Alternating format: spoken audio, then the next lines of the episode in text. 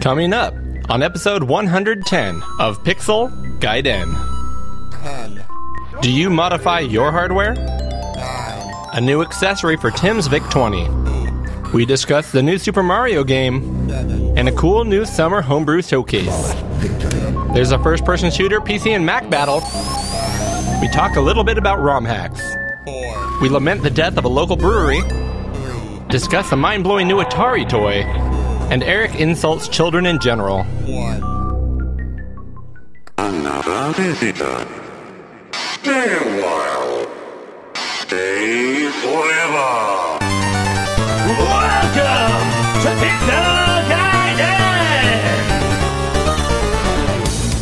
Featuring Cody, Eric, and Tim Drew. Now, here are your hosts, Eric Nelson and Cody Hoffman.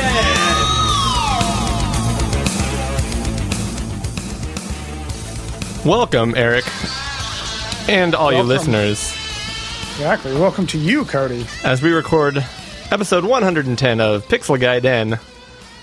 If you are a fan of pixels, and you if you are a fan of Japanese side stories, which is what Gaiden means, Eric, then you are going to be a fan of Pixel Gaiden your number one place for retro video game talk and retro inspired video game talk. It is July.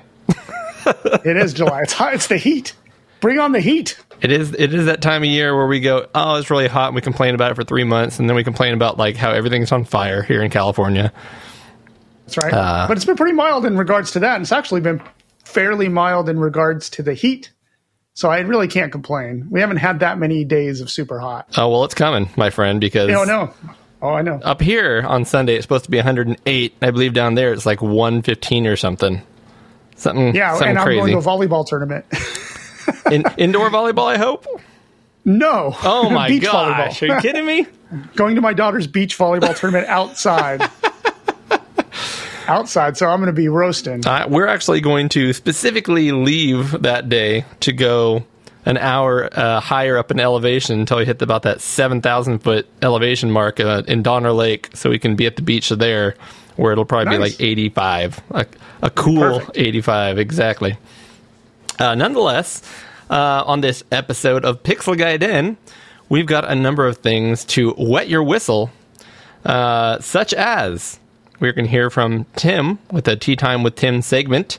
Uh, he's going to talk about fun games with the VIC 20 and the uh, the penultimate plus two cartridge from the future was 8 bit, which is an Yep. awesome new VIC 20 cartridge for that computer.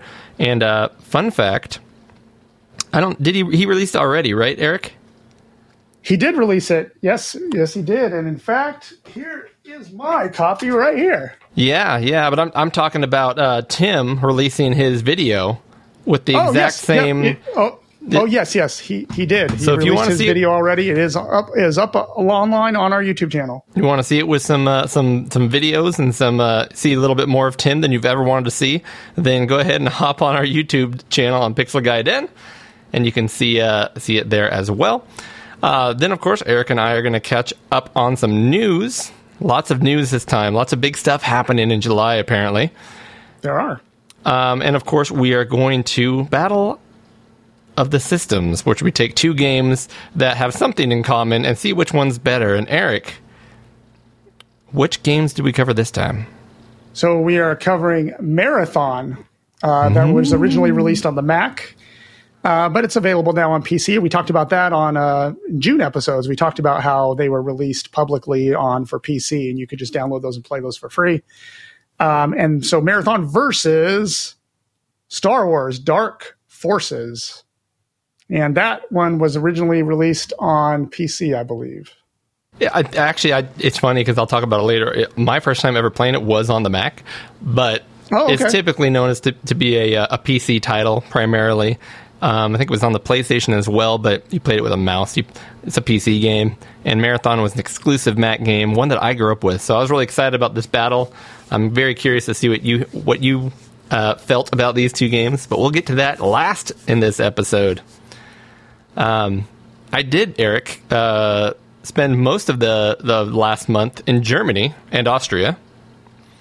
as as you know. So I was really c- counting on you and uh, Tim to carry the show. Yeah, I, I think we did. In fact, I'm very I'm nervous about these shows because the opposite reason of usually what I'm nervous about. I'm usually nervous I don't have enough content, but I've been real busy and I have tons of stuff to talk about. So much so that I'm worried I'm going to either leave something out or forget something because it's been almost a month since we record. Well, I will make room for you, my friend, because I did not do as much.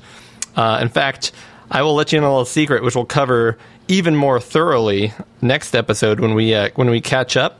When Tim joins us and we catch up, uh, I was going to tell you all about the retro gaming, uh, retro gaming stores and finds and stuff. I was going to uh, report back on from Germany. Yeah. The answer is nothing. Oh, there we go. You didn't find there was nothing there or you just didn't find time to go. Both? Oh. I know. Okay. Um, yeah, I, I, uh, we, we, I, I looked in each town we went to, but uh, the the towns we went to outside of Munich, the towns were all very small and they did not have places. Um, I wouldn't know where to look, anyways. If there were like little car boot sales or whatever they have over there in Europe, I don't know. Uh, anyways, it. I wasn't expecting to find much or to drag my family along with me to do it, but uh, I couldn't find a place to even drag them if I wanted to. So Well, it is what it is. there's my report. I did buy a couple of board games over there, which is cool. oh, that's cool. because they're very That big into board games in Germany, and Yeah. uh, and oh my goodness, just just beer everywhere. Which was that's another game, uh, Pixel Gaiden staple beer.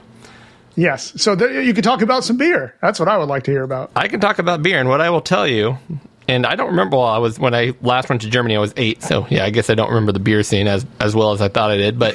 right. they really do talk about like how you know you have that town's beer you're like oh that Yeah. that beer has that beer is in this town that beer is in this town you go to those restaurants every restaurant has that beer and you might be able to order a pilsner or a lager whatever they have they might have Okay. both and that's it uh, you can ask for a Hefeweizen. Some restaurants will have a Hefeweizen. Otherwise, a lot of times they're bottled.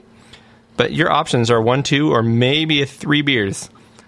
But you typically just say, I, I will have, you know, the schnitzel with the beer, and they are, they bring you the beer. Yeah. So- that's fine with me. I, I love pilsners and lagers, so I'm I that would that sounds perfect. I got That a little, I got a little perfect. light beard out over there. I, on the rare occasion, I found a Dunkel, a dark beer, Yeah. and I was digging the Dunkels. Dunkels are great. ESBs are great. So that sounds fantastic. Yeah. Uh, uh, uh, I would love to take a vacation with no IPAs. Well, here's the thing I really loved about the beer scene over there, though. First of Okay. all, everyone you know, fully just drink beer wherever, whenever. You can open Perfect. carry. You can drink wherever you want. Um, Yeah. I could go to a vending machine. I, I bought beer out of a vending machine multiple times. And That's just, awesome. Just sipped it walking down the, str- the street. Um, the other thing is, is vending machines are also selling like cigarettes and uh, and uh, things like that. Lots of cigarettes. Yeah. Because they smoke. You know, Europe they they still smoke all over the place, which I personally don't have a problem with, but I know a lot of people do. Uh, but that was kind of funny because, again, news to me, right? The cigarette packs over there. You know how over here now we're starting to get those really big uh, things in there. It says, you know, this this is bad for your health, may Absolutely, cause yeah. gum cancer or whatever. You know, over there Yep. they just take up literally the entire front of the package, about ninety percent of the package, with a picture of some horrific thing like a woman coughing up blood oh, or Oh, no. or like somebody on there like in the in the I don't know the I was going to say NICU, but that's for kids. But somebody on their like hospital bed with tubes down their throat and all kinds, just these nasty pictures. And so you go to like That's pretty the crazy. you go to the local store and that you know there's this nice uh, woman there who's like, "Hey, how can I help you? What would you like today?" And behind her is just this horror pictures all over the back Uh. wall. That's pretty gross. It was. Pretty, I was. I was kind of surprised by that. I'd, I'd heard about that before, but never expected to see it there. Uh, it was a little shocking, but there we go. Yeah. Well, that's pretty interesting. yeah, yeah. I'm sure more stories will come out. But Eric, we're not here to talk about Germany and uh, the slight difference they they have in their Western culture. right. We're here to talk about video games, and we're going to do that as we'd like to try to do right off the bat by answering some quick and burning questions. Quick questions. All right. So the first uh, quick question we have is from 48K RAM, good old Josh Malone. Josh Malone. He asks approximately what percentage of your hardware collection has been modified versus what you've kept 100% stock? And he goes on to say, I ask this because I'm actually having a hard time thinking of a machine I have that I haven't modified in some way. I suppose simply adding a modern peripheral isn't really a modification, but is it fair to call a Tandy slab 100% stock if it's got a mega flash hiding inside it just because it's in the option ROM socket? and that all sounds like a lot of our people are listening are just gamers. They probably don't know what the heck that means, but it's uh, remember the thing I used to take notes on. That's what he's talking about. yeah, the it's a the little pocket computer. that has a little yeah, it has a little spa- space in the back to pop in an option ROM. But but with that said, do you consider modding a machine if you just slap on like a no, SD2 IEC or an Ever or an EverDrive? I don't. I'm, I would say if it's something that you can reverse without tools, then no, it's not modified. Right, reverse without tools, something you just plug into a natural port on the machine. Yeah, that's just plugging something in. Is all that is. So Correct. Let's answer I don't really first. consider that modding. Yeah, Because if it, if that's the case, I'm almost at hundred percent. I love to I love to add modern Oh, yeah. peripherals to everything I have to make it easier to use. So with that, I'm at like 95, 100 percent. But Let's take that out, physically yeah. modding a machine. So go ahead. Why don't you answer that, Cody? Physically modding a machine. Well, I like how he said machine because that means consoles, computers, or whatever. That's right. Um, and I'm just doing a kind of quick look around here. You know, just I'll just go real quick here. Uh, that Amiga is modded. That TI-999 is not. My MSX is not. My Apples are not. Um, all the Commodores I try to keep stock, although a lot of them have replacement chips that are the new chips, the little, you know, the, the modern recreations. And I would say that that is um, a mod because it's not original hardware inside. Yeah, that one's just yeah, yeah. It, it can go either way, I guess, because you really can't tell unless you open it up. Um, doesn't change any function. Actually, what it does do is it destroys the function of uh, being able to use paddles. you can't use right. paddles when you have uh, some of those. The the SID, the sound chip, somehow also controls paddles, which is goofy. But um, and then when it comes to my consoles, I mean, for most part, I don't like to mod things unless it's going to change how I do things every day. For the most part. Um, so if I were to guess, I'd say it's half and half. Now, like my NES is not modded at all out. I take that back. I cut the pin, so now it doesn't do that blink. It doesn't do the blinky Yeah. blinky. So that's modded. Uh, my Super Nintendo, when I first got into like Super Nintendo, when I got into uh, like Nintendo 64, all of those I opened. I opened up the cartridge slot and ground down all the nubs so I can play imports because it's just a Yep. physical nub that gets in the way unless you put in the you know the American cartridge. Yep. Um, man, so if, I guess if we're if we're counting all that, it's probably seventy five percent of my machines are modded. Yeah. I'll go with that. So yeah, I mean, I, I I'm not going to list mine because I mean, I'm looking at stuff and I'm just thinking, uh, you know, I've done so many things over the years. My philosophy, though, and I've said it many times on the on the show, is I'm not a purist like you see on the internet. Like if I if I own a machine and it belongs to me, I'll do whatever I want to it, and I won't apologize at all. I No, yeah. I love I love doing mods. I I I ha- I don't hesitate at all. If it's a rare rare machine, maybe I won't. But um, I mod I mod everything. But I think I'm probably close to 50-50. On, the only console the only console that I've modded now that I'm thinking about it. Well, I've done some video mods. I was going to say video mods I've done to anything I can't plug in easily to an AV. That's right. Yeah. So I've done I've done a few yeah, I've done a lot of the video mods. The first Genesis I got, I modded up the wazoo. I accelerated it. I changed the colors of the LEDs to blue because I thought it was cool. It was, this was 15 years ago, so I just thought it would be cool to mod it. Yeah. And and since then, I've just I got another Genesis and it's not modded, and I love that. I, I like it. It with consoles, it just doesn't make as much sense. So I I just do video mods on those. But I'm going to say it's probably 50-50 in my collection. Yeah, with the AV mods and stuff, that's what really bumps mine up. And a lot of my consoles, like the Dreamcast, like a Genesis, like a few other things, I'll make a modded one for day to day use, but I always want to have a, a stock one as well. Yes, So- and I've done. I've started doing that. Like my Dreamcast, one has a GD EMU in it, and the other one doesn't, so I can play discs. Yep. And and the Saturn, I have one Saturn now that has the SD card solution in it, and I have one that doesn't. So You yeah, I'm starting to do that too. Yep. Like trying to keep one pristine and one one modded for easy game playing. Yeah, but I know your handhelds are all modded.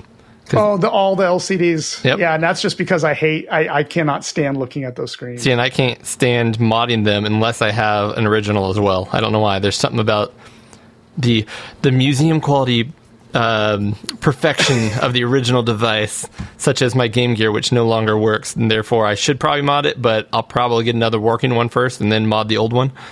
I don't know. I want to. I want to have, uh, yeah, a stock one as well. There we go. Yeah, I've modded all of them, and I and and that's a mod that is great because it's not only bright and clear, it saves battery. Oh yeah, no, there's plenty of good take- reasons. I mean, Yeah, for the most part, mods are there to make life better and easier. But yeah, correct. Yeah, yeah. As Cool. a as a connois- a true connoisseur, Eric. All right, and then let's do one from Pajako real quick. All right. Uh, Pajako asks, Two Have you- questions. yeah, two questions. Have you played any bootleg or ROM hack versions of your favorite games? And if so, what was the one you enjoyed the most? So let's let's do that one first. So right off the bat, you, I think of Naked Mario. Yep. really? It's Naked Mario. I, No, I've I- never played that. that was probably the first one I ever played because it was so out there that I'm like, what is this? And you plug it. It's literally just the first Super Mario, but Yeah. like the running animation of Mario running is him naked. And I won't get into details, but they they animated some things. But oh, Jeez. But they only did that animation, so like when you turn to Fire Mario, he's he's regular Fire Mario. When he ducks, he's still clothed. You know, it's Yeah. it's just a really cheesy bad ROM hack because that's how you know when the whole ROM hack thing started, probably in the '90s. That's what people did. They just went in there, changed sprites, and put it out there, and tried to make the most bizarre, crude stuff. right. I think there's like a, a Nazi Mario game I remember, um, oh, gee. uh, So Mario, where they just made Mario look like Sonic. You know, it's mostly Ma- Mario stuff, but um, actually, there's I'm going to be talking, I think, about a ROM hack uh, uh, in the news here, but um, there's some really great ROM hacks now where ROM hack has almost become a uh, a protective term, so you can't sue somebody. Because there's some games out there now that are so impressive, and I guess they're technically based off the original ROM. But once you do the the you know you take the IPS file and you modify the ROM, therefore it's a ROM hack, but you have to own the original, right? That's the Yeah. the protected thing. It basically changes like all the code. It's kind of like when you have a a house here in the United States, and uh, if you tear the whole thing down and rebuild it, you have to pay all kinds of taxes, and there's all kinds of things that triggers. But if you keep one wall, it's a renovation, and you get by all the all the new building stuff. You get by all the new codes. It's because you're just renovating. Uh, it's the same kind of concept. So that being said, the one and I've talked about it forever on the show here, but Alex Kidd Three Yeah.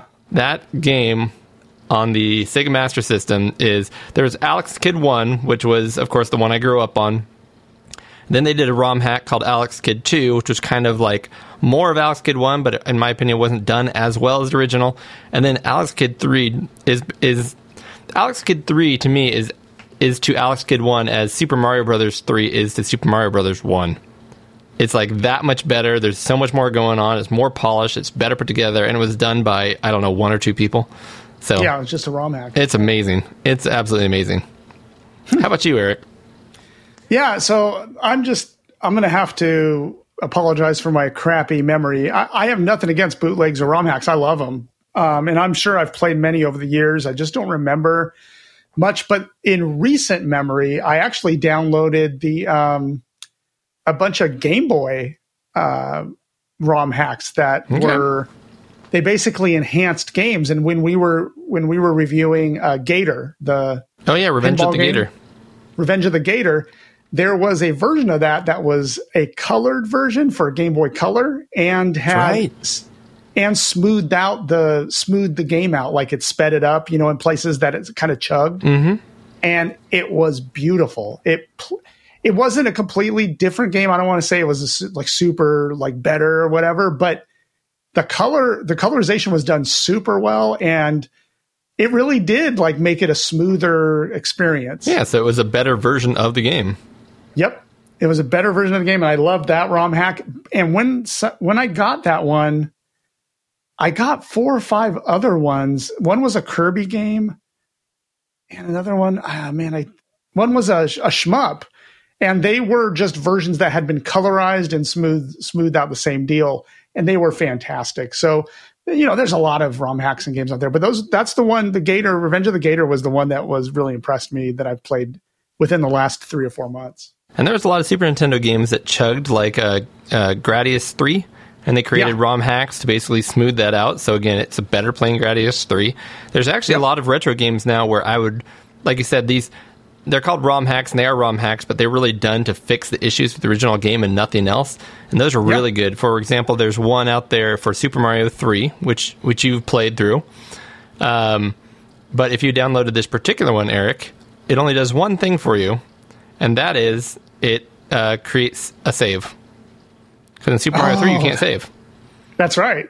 That would have helped me quite a bit. right? That's all. That's all it does. Yeah. And, you know, you can pull it up. You can save at certain points, and there's only one save spot, so it's not there for you to to spam save states or anything. It's just it adds a save to the cartridge. That's it.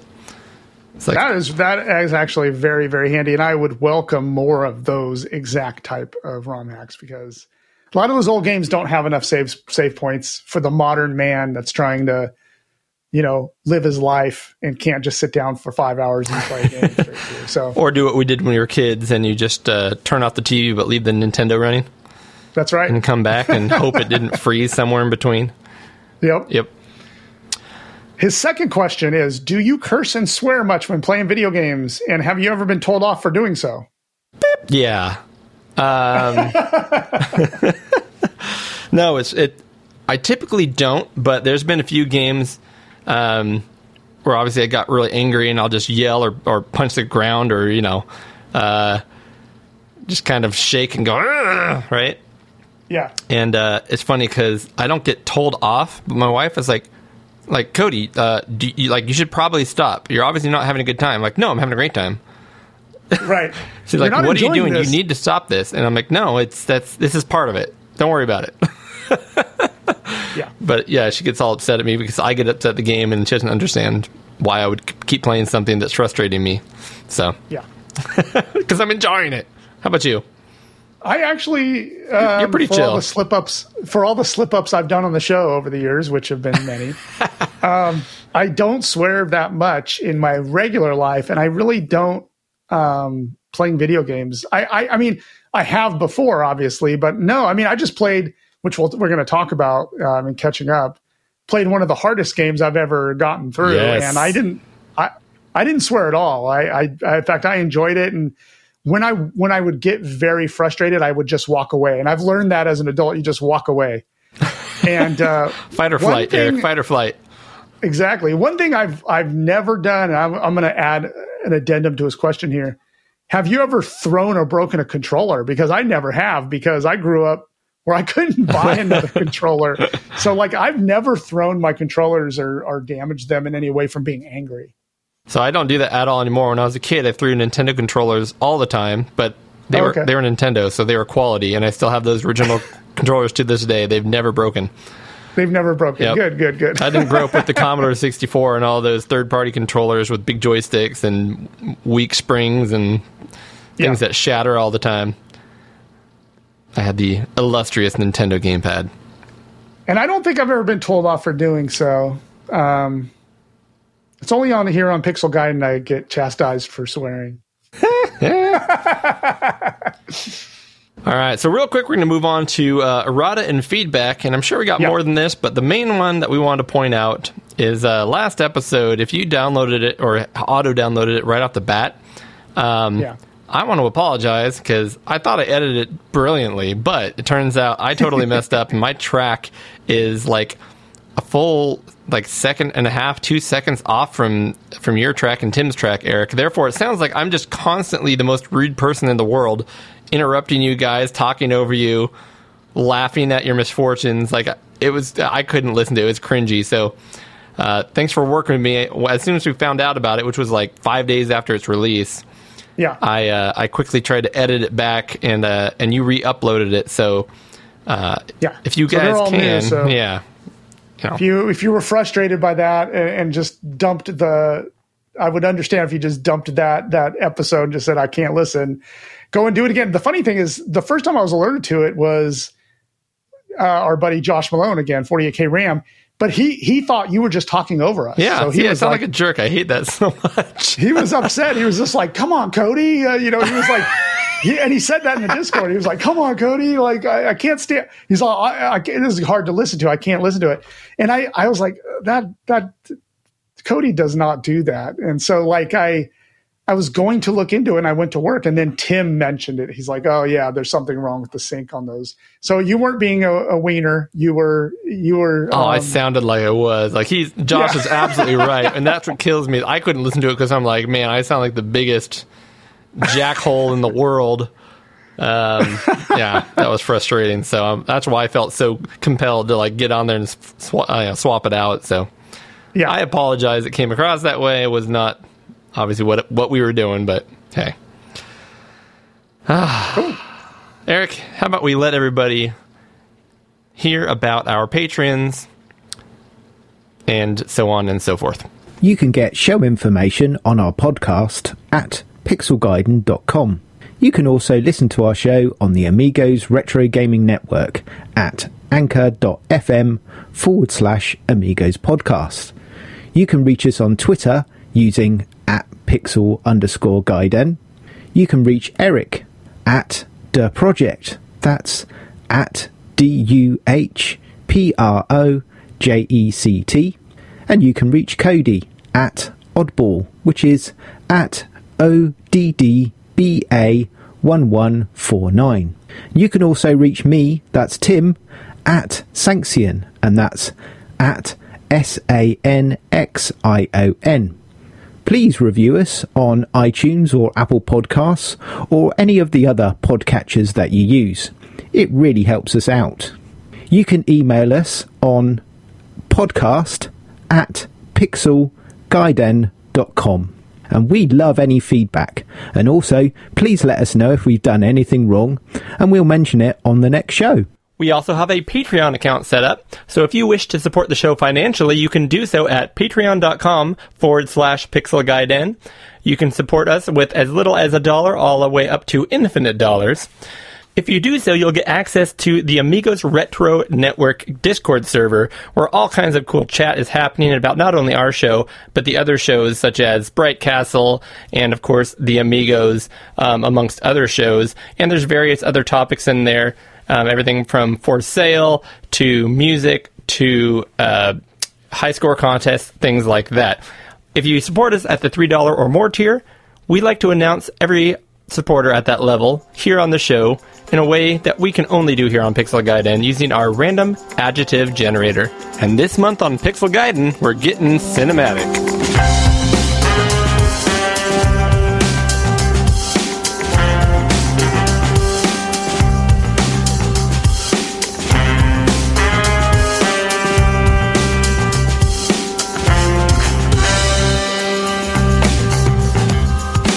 Clumsy Matthew Ackerman and the healthy Josh Malone. Gorgeous Daniel James is gonna call you on the phone. Silly Ted Mars, zany Eric Sandgren, shiny Maciej Sosnowski is gonna let you in.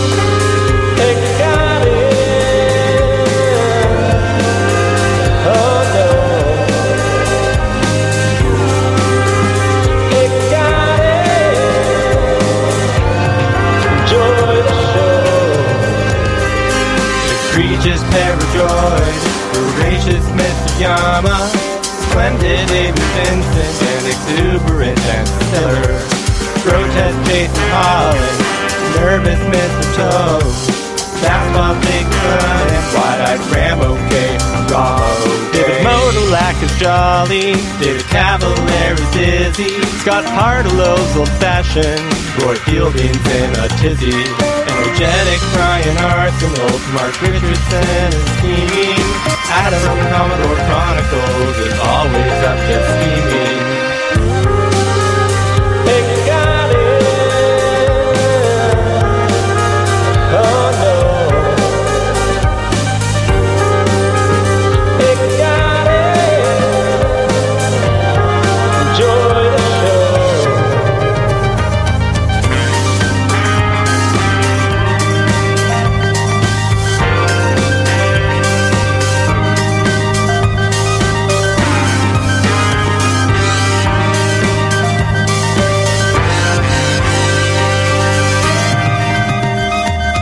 Puzzled Henrik Ladefoged.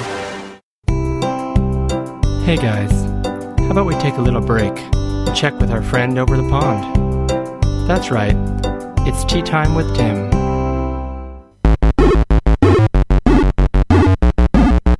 Hi there, and welcome to this month's Tea Time with Tim. Coming up this month, it's all about the fun I've been recently having with the VIC 20 and the penultimate Plus 2 cartridge from The Future Was 8 bit. I've been having a blast with the VIC 20 and the penultimate Plus 2 cartridge from The Future Was 8 bit. Now, if you don't know what the PU Plus 2 cartridge is, that's what I'm going to call it from now on, the PU Plus 2. This is a new version of the original PU cartridge or penultimate cartridge that was created by Dave Curran from Tynemouth Software and produced and sold through The Future Was 8 bit. This is a cartridge that started life out as a way to give you all the different memory configurations in one easily selectable way uh, through a menu, um, along with a few cartridge games that are available for the VIC 20. Since the first version, Rod from The Future Was 8 bit and Dave from Tynemouth have been collaborating on the design and the features of the PU cartridge and made it into the awesome product that it is today. Along the way, it's been through a couple of different revisions and have changed the menu system. More and more games have been included, uh, also along with the VIC 20 dead test, a machine code monitor, and other things. I've been lucky enough to be included in the test group for the development of the latest version of the PU cartridge, namely the penultimate plus 2 cartridge.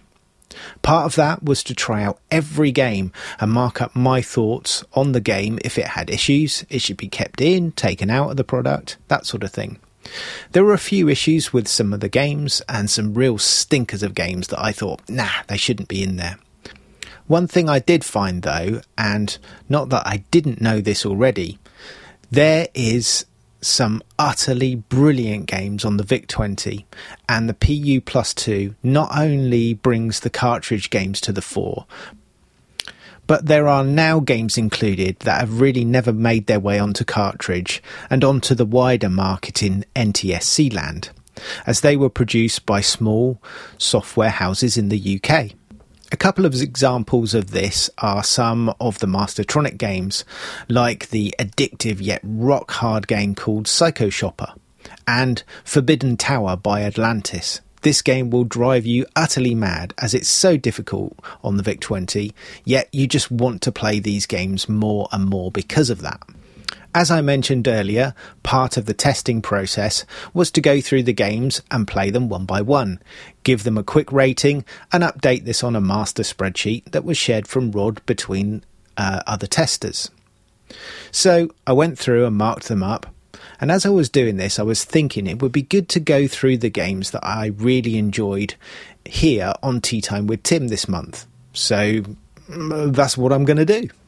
With that being said, if you're not familiar with the VIC 20, it's an early in the 8 bit microcomputer lifecycle system, produced by Commodore and released in 1980. Only three years before the Commodore 64, so it only had a short time as the main system for Commodore before the C64 elbowed its way into the market. Out of the box, the VIC 20 came with 5k of RAM.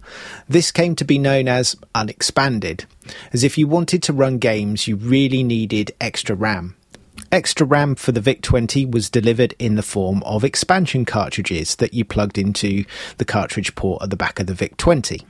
So if you wanted to play some of the games that used 8K, 16K, or 32K, you needed a RAM pack that could handle this, plus the cost of the game.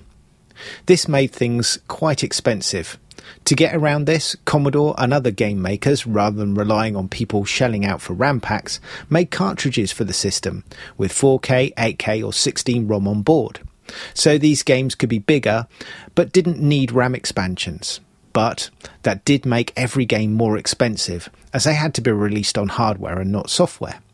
Hence, in the UK, more people were taking the option of either building ex- unexpanded games on cassette and they loaded through the dataset or relying on users getting switchable RAM packs and then gaining entry to cheaper, better games on cassette.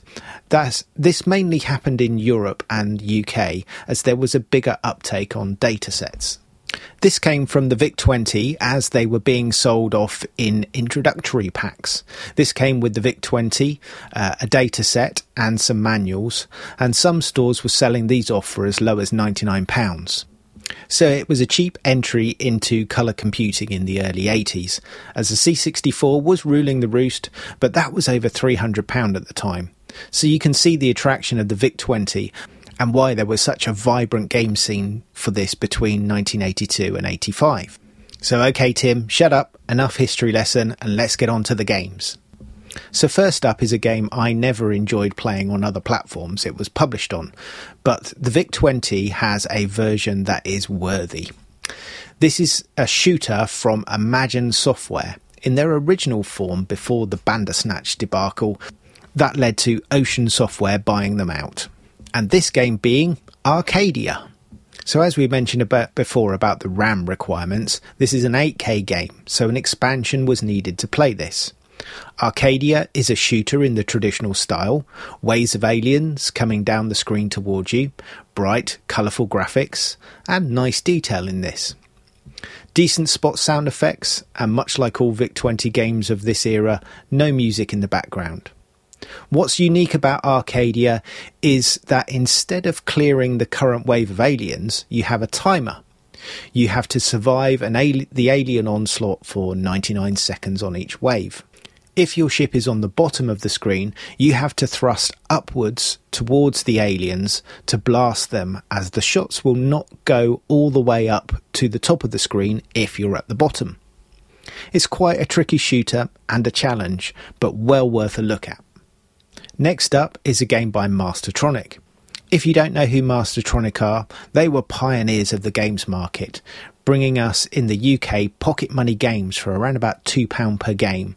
Some were not worthy of even that bargain price, but then occasionally you would get a great game that punches well above its weight for the price point. One such game is Crazy Cavey, this game is a true platformer. You control Cavey, who is a very blocky yet colourful character on the screen. He has to climb ladders, jump platforms, and collect keys. Of course, it's not that simple. Along the way, you have monsters that move up and down or left to right that are blocking your way. You have disappearing platforms as soon as you jump on them, and glue on the floor that will halt your progress for a moment. There is also the dreaded timer along the bottom of the screen to make sure you're moving as quick as you can through each level. This is a 1985 game, so late in the VIC 20's original life cycle, but showing just what could be done on the VIC 20 in only 5K in this colourful and fun platformer. So, with this episode being originally recorded in July, a lot of us are out there doing yard work, keeping your bushes trimmed and your lawns cut. So the next game is somewhat apt Mower Mania by Voyager Software. Who I hear you ask? Well, that's exactly what this episode is about bringing you games that you may not have played or even seen before. A lot of you Jeff Minter fans will have played Hover Bovver before. This is a similar game, but in homage to the Flymo Hover lawnmower that was launched in the early 80s. That was all the rage. Well, Mower Mania brings it back old school with a gas or, in the UK, petrol powered push mower. You can tell this by the hilarious and yet somewhat annoying thing where you, when you start the game or each time you lose a life, you get the sound of the pull start of the motor, and it takes three goes to get the motor going, and you're off. The idea is you have to cut all the grass on the screen, earning money as you cut but you also have to avoid trees, fences, bouncing rabbits, and ponds. All this sounds simple and boring, but it's actually a real blast and a totally addictive game. Trying to get that last bit of grass is really difficult as the controls are not super spot on. Please don't take a shortcut past this one and give it a try. Now, the next two are modern games, but ones you have to check out and are included on the Penultimate Plus 2 cartridge. First up is Dishwasher. What? A game about washing dishes? Come on, Tim. We just had a game about mowing a lawn, and now a game about washing dirty pots. Well, this game is actually a misfit game, he of legendary Vic 20 games like Cheese and Onion and Rodman. This game was created as part of a 50 short games bundle for Future Was 8 Bit to publish. They have all made it onto the PU Plus 2, which is great news. This game is very basic looking version of Tapper. I call it a near tapper, you know, like a near beer. So, you control what looks like a cowboy, and he has to move between the bar tops where the glasses are moving down the line. You have to pick up the glasses, you can hold three at a time, and return them to the dishwasher. As you go near the dishwasher, it shakes and makes a washing sound. For each glass you wash, you get points, and so on. As you collect more glasses, as you would imagine, they get faster and faster along the bar tops until you miss one. Then it goes smashing to the floor and game over. So much fun in a simple little package. Now, I can't let an episode about the VIC 20 go without mentioning at least one of the amazing Hewco games.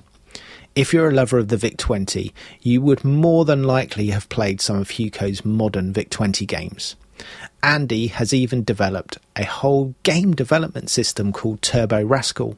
Not only does this allow you to develop VIC 20 games, but also for Commodore 64, Nintendo Entertainment System, and Game Boy. Anyways, enough about that. This game we have to mention is Cheesy Trials.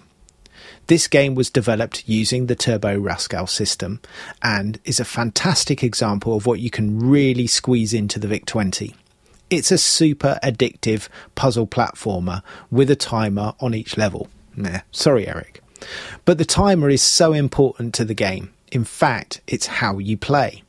The basic idea is it's a mouse trying to collect all the cheese. And then once he's collected all the cheese, you've got to get out of the exit.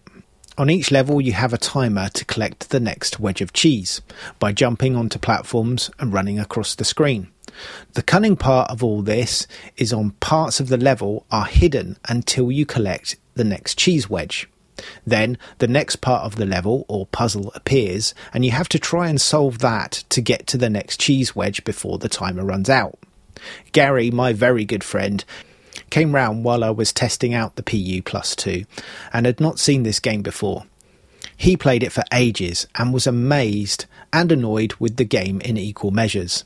The mark of a fantastic game, if you ask me. So there we have it for this month's Tea Time with Tim. A quick romp through five excellent VIC 20 games that you can play if you have a PU Plus 2 cart. Some you can play even if you don't but there are five games I would recommend you do play. They are Arcadia by Imagine Software, Crazy Cavey by Mastertronic, Mower Mania by Voyager Software, Dishwasher by Misfit, and last but no means least, Cheesy Trials by Hewco and published by The Future Was 8 Bit. Don't forget that you can contact me about this episode, or if you have any other feedback about the show. I'm always lurking on our Discord channel in the Amigos Retro Gaming Network channel site. You can get this if you're a $3 or more Patreon to our show. You can also find me on Mastodon. There I go by at sanction at oldbytes.space. So until next time, break out your Vic 20s and get mowing, dishwashing, and grabbing the cheese.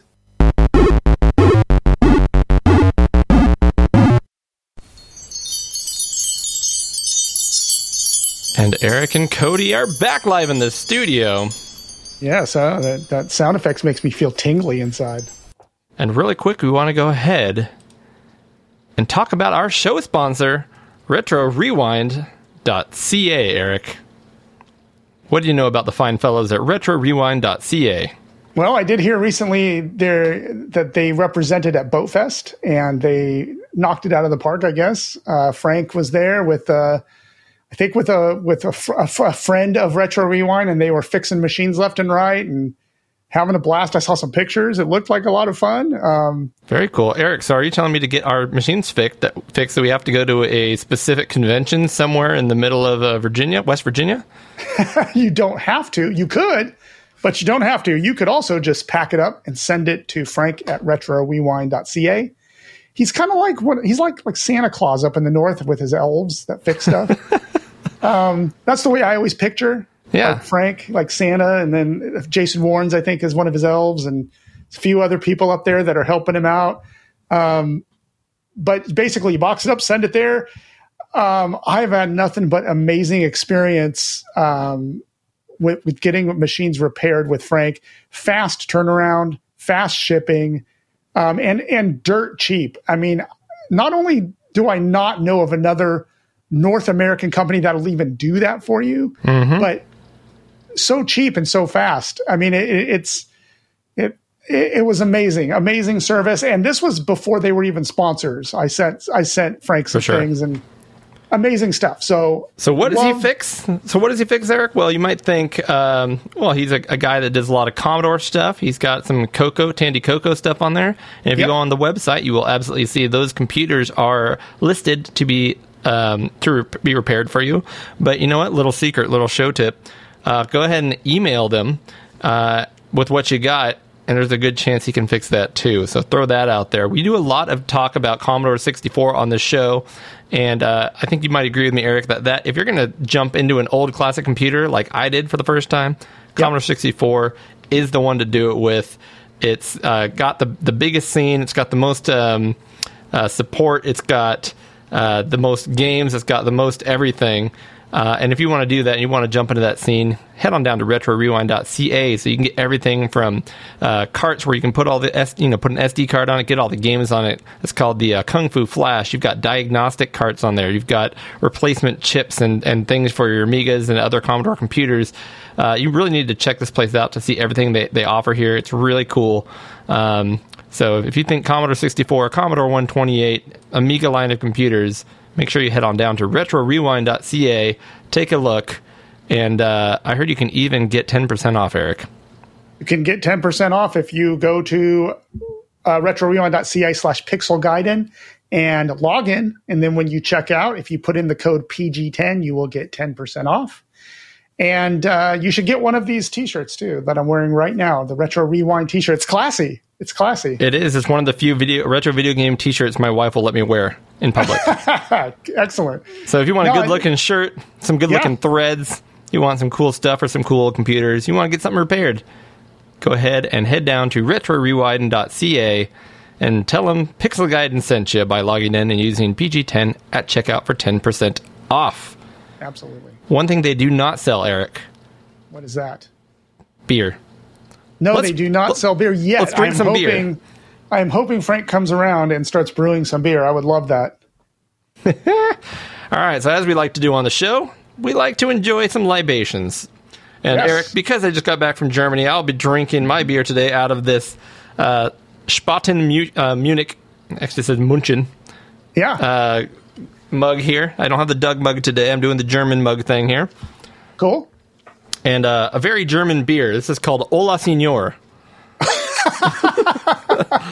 it is from the local Knee Deep Brewing Company in Auburn, California, my uh, my hometown here, uh, Yeah. Grass Valley, Auburn area.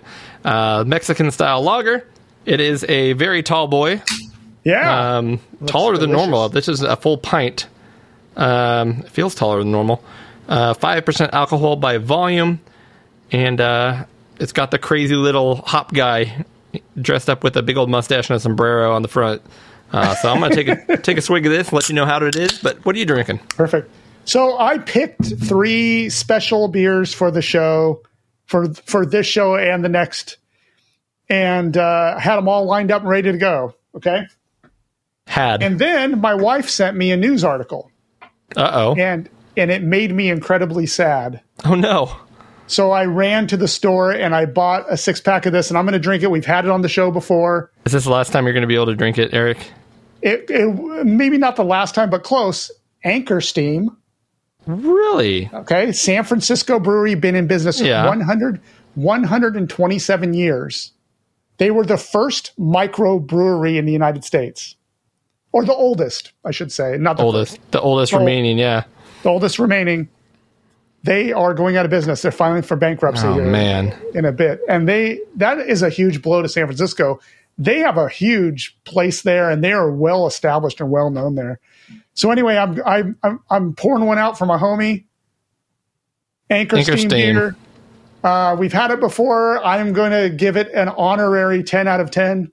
In fact, that is that is what we drank. Uh, you and Tim and I drank when we were uh, down in San Francisco together With at, it is- at the is- Bakery there. You you you got it. We drank this because we were in San Francisco and it's everywhere there. And honestly, I had no idea they were in trouble or that they didn't sell well or whatever. They're everywhere around here. I can go to any store and get a Anchor Steam. Yeah, yeah, solid beer. And for that one, instead of doing our, our normal bomb, we're gonna say cheers and knock because they knocked that one out of the park for 140 whatever years. Eric, ready? Cheers. Cheers. Anchor mm-hmm. Steam. Hmm. All right. Well, we know what Steam is. It's good. You can go over it if you want. It's malty. It's smooth. It it is. Yep. This one is malty and smooth. I'm just going to echo what you said. There you go. There's nothing bad to say. I mean, it, it is. Listen, it's not the best beer in the world, but it is. When I get tired of those typical pilsners and typical lagers, um, and but I'm in a store where they don't have a lot of oddball beers or like a lot of microbrews. This is a solid. This and Shiner are my kind of go-to I love Shiner. kind of you know not light colored beers. You know what I mean? It's hard to say. Got a little, got a little more going on, a little more caramel and malty color to it. Um, but still But easy this- drinking. this and Shiner are my two go tos, and now it's just it's down to Shiner, I guess. Well, maybe they're maybe they're claiming bankruptcy to make some changes and keep things going using different financial means. I don't know. Hopefully they'll I keep hope going. so. I, I wish someone would swoop in and uh, buy them or something because they got a huge history, and I would love to see them keep going. Yeah, I'm sure a investment firm or something will come by and buy them and flip them or what. I don't know. We'll see. But so Yeah. this beer, um, Yeah, tell us how that Ola Ola Amigo, uh, Ola Senor. Ola Senor. Okay, okay. It says Mexican lager. Yes, I, I'm getting a little. So it's, it's, there's- this is going to sound really, really bizarre and bad, but I don't know how to explain it, right? so there's loggers, which we know what lagers takes, like very crisp and light. yeah. And then there's the Mexican loggers, which have a little something to it, and I don't know what it is. It's almost like a, um, Yeah, you know what I'm talking about, right? It- I do. It's almost like a little bite. a little bite. This one does not have that bite. So I'm Okay. So this is where the would I, I can't say any other way, but I'm not tasting the Mexican in this lager. um, it's kind of just a lager. Yeah, that is odd. I mean, I don't know why you. it's good. Like the you, you're right. The Mexican lagers have this little. um Think of like Je ne sais Uh, quoi. Well, to me, it's like um, you know, mineral water. How you drink Yeah. it, and it has this kind of earthy, rocky bite to it. When you drink it, you're like, Ugh, I don't know if I like this. it's like a little bit of that. But in a, like for me, in a good end- way, though. It, but at the end of a lager that's crisp and good and cold, and then you get that little bite, you're like, oh, this is a Mexican lager. Yeah, and I prefer them over lagers because they have more flavor because of Yes. that. But anyways, this one kind of just tastes like a lager. So, uh, what's what's the rating scale that I'm using, Eric? Let's do 127 years of of loyal service. Is that what Anchor Steam is? 127 Yes. years? Because they're getting 127 years. Let's do Yeah. out of 127 years. because they're getting an honorary 127 out of 127. They are. It's honorary. won't won't count for our year end numbers, but um, but I'm going to give it the honorary 127. I mean, this is a good crisp beer. I could probably drink it all day. Um, I, w- I don't that. know if I'd pay you know microbrewery prices for it per se. So I, I don't know. It's a 70 out of 127. There you go. 70 Kind out of a kind of a beer. It's a beer. yeah. A lot of the, the the beer I drank in Germany actually was almost no different than this. It was just kind of cold, Yeah. refreshing, delicious beer, and it's good because it's beer, not because it's a good beer. Yeah. It's beer. And not every beer has to be like the strange, exotic flavored beers. I mean, sometimes you just want a, Yeah, a mainline beer. it's a good uh, yeah mowing the lawn beer. Yeah. All right, beers are down. We've talked Yep. about our show sponsor, Retro RetroRewind.ca. Quick second plug for you. That one's free, Frank. Thank you very much. Um, it's time for us to catch up on some news. Reporting the news! So Tim put a lot of news in this one. I'll be reading for Tim, at least on this first one. Okay. Um, did you listeners know that you can now play a bunch of new ZX Spectrum games made entirely by kids? That sounds horrible. I was literally thinking in my head, should I say what I want to say? Which is, so if you want a bunch of terrible games, oh, now I feel bad. I'm sorry to all the budding um, uh, programmers out there, children who are actually making games, because I can't make anything. right. Um, No, I- nonetheless, yeah. Nonetheless, I will give these a shot. I'm, I'm curious, to, and I'm sure there's probably a good one or two in the bunch for sure. Uh, the primary six pupils of Bearsden Primary Yeah. clearly uh, no one says primary except for uh, for uh, Brits. Yeah. So that must be a British school. Have been working on these games all year. Mm-hmm. They have designed and animated their characters, coded their games, designed and tested their levels, and created a loading screen. We really hope you enjoy our creations, and we'd love to hear your feedback. Uh, the games are available on Du- Dougie McGee itch.io Yeah. website. He is the teacher that has been running the class at the school. See, now I feel bad because they're like, you guys were mentioned on the show, and then they're going to listen, and we're just going to rag on. I haven't seen the games yet, right? We're I not ragging on it, anybody. We're I was just- joking. I was joking. I kid. I kid. I kid. so I'm going to pull. it- I'm going to pull it up right now and take a quick um, yeah. look here. But that's a very cool concept. Yeah, anybody definitely. doing anybody doing programming at a young age is uh, is uh, you know I respect that for sure. and the fact on a they're ZX. I mean, exactly how cool. Yeah. Um, let's see here. So this is yeah, cool. Blah blah. I'm just looking at the, the link we have in our show notes. If you want to check it out, go ahead and do that. There's a couple links. So let me here, here's the Dougie McGee site. So here's the uh, the itch.io site, and yeah, quite a quite a few entries in here. Everything from um, uh, looks like a, a platformer. Actually, that I mean the graphics are pretty basic, but it actually looks like a fun little platformer. Some things to collect there. Some birds in the sky. Yeah. Uh, one called tight. the Lost Puzzle. Oh. Um, kind of looking through. I mean, honestly, I, I better than anything I could hope to do. Uh, just looking at the graphics here, so I'm gonna give a few. I'll, I'll give a few of these a shot for sure. And uh, ooh, that one actually looks pretty legit. There's some Yeah. pretty cool like one screen platformers they made. Yeah. It's pretty impressive that they made it on a ZX Spectrum. I mean, my so my son took a class at the Wackford. it sounds like a weird name, right? Wackford, but I'm familiar with a- it, so I'm used to it now. But yeah, yeah, it's a recreation center here in Elk Grove, and they were they offered a coding class. You know, your kid can make a game. So my son took it when he was much younger, and yeah, I mean, it was like they were using almost like Flash. You know what I mean? Like a Yeah, kind yeah. of a version of Flash or something. But it was with modern tools on modern PCs, and they made a game, and you ran around a screen, you did this and that, and it's cool. But this is something entirely different. I, this is Yeah. on a ZX Spectrum, and I kind of wonder why. Like, I mean, it's neat. I think it's cool, it's very cool.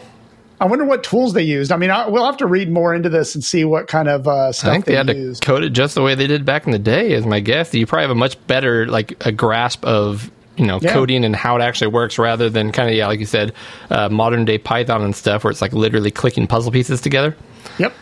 Um, very cool. Thanks for putting that in there, Tim, and thank you, kids, for for uh, for hopping into this and making some games that are free to play.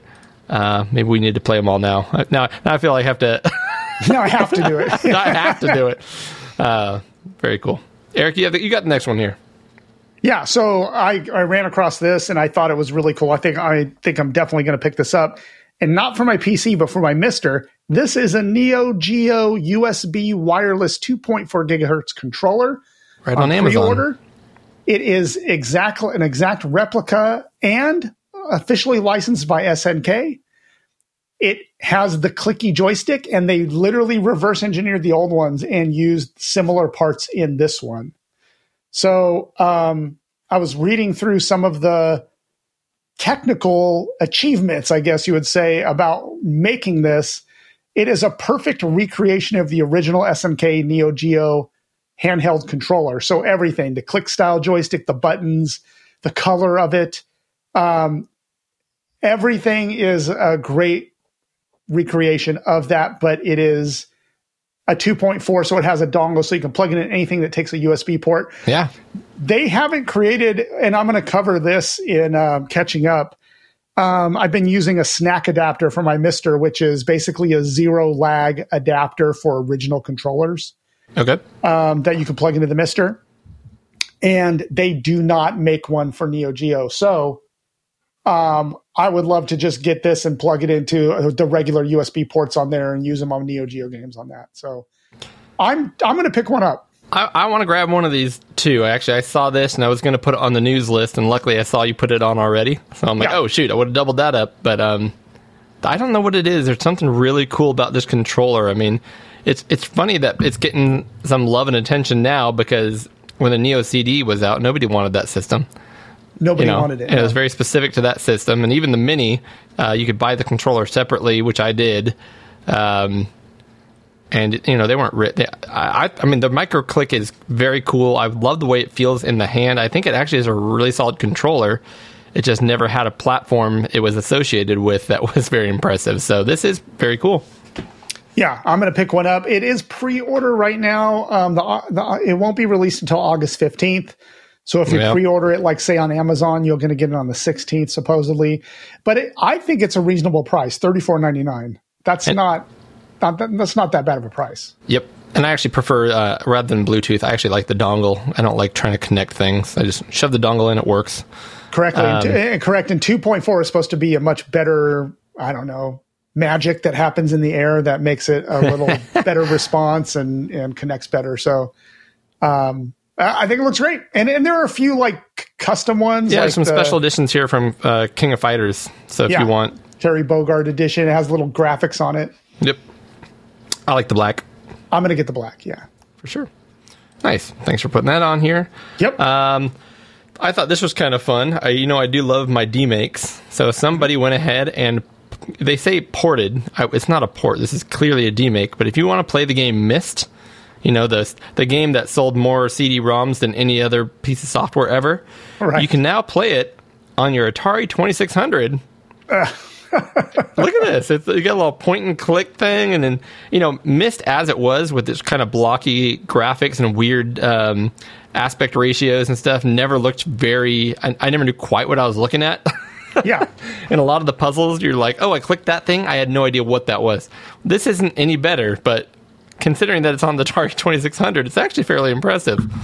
Yeah, So- I've never seen graphics like that on the 2600. It looks impressive. Is it is it the whole game? Uh, I believe it's the whole game. I can't Um, imagine them fitting that into whatever size the 2600 cartridges were. It says, uh, let's see what it says here. Bum, bum, bum, bum. You can try it on a no, flash card. Yep, yep, yep. Yeah, it really doesn't. I don't think it. I don't think they even know. Here's the thing with Myst. Um, For me, it's the full version of the game because I've only ever seen like 12 screens of Myst because I can't get past that. Yeah. So for me, I can get that far in this game as well. It's the whole game. E- even back in the day, it, it wasn't my cup of tea. I, I didn't. I wasn't really in, into these kind of games. I mean, you don't like. Oh, here you go. It's a partial demake. There you go. So Okay.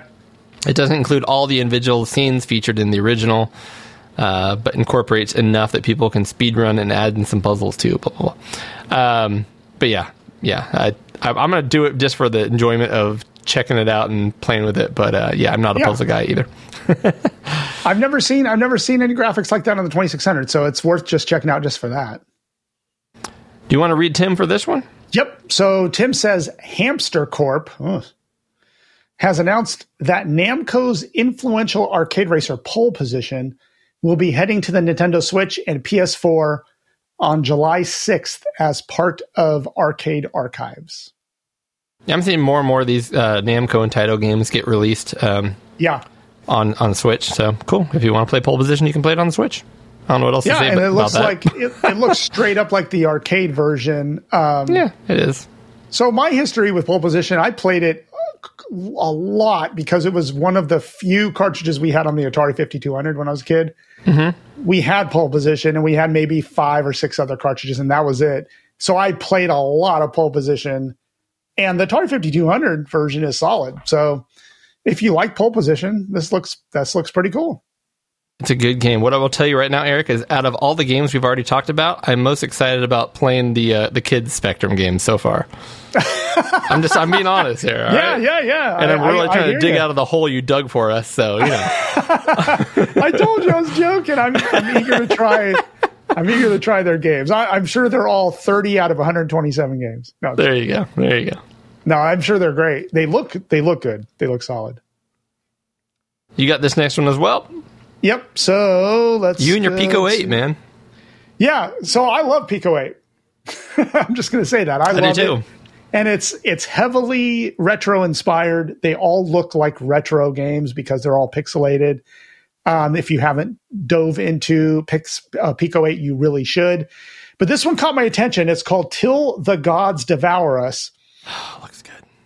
It is a Pico 8 micro strategy game with tower defense and board game inspired elements. You've got me on both of those. Both of those. That's what caught my attention. Now, I ran out of time at this for this recording to actually have played it, but it gets a lot of great reviews if you look around on the internet. It's easy to play, but it it it looks like it has every element you, you and I love. Board games, uh, tower Yep. defense, which man, that is a that's a genre that I love. Tower defense games, and then they just kind of went away.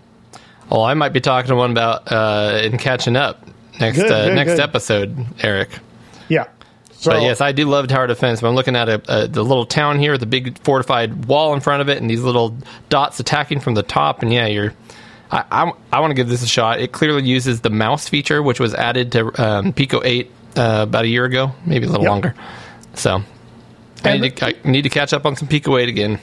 and not and I and I want to give this a little plug as I always do because I do love it. It has become my go-to system. But my Steam Deck, Yep. um, it plays Pico 8 perfectly, and it has joysticks and buttons, of course. But the the beauty of the Steam Deck is it has trackpads on both sides, on the left and right, with your thumbs. You can use a trackpad. It works with the mouse on Pico 8, so I can literally play this and use my thumb on a trackpad for the mouse.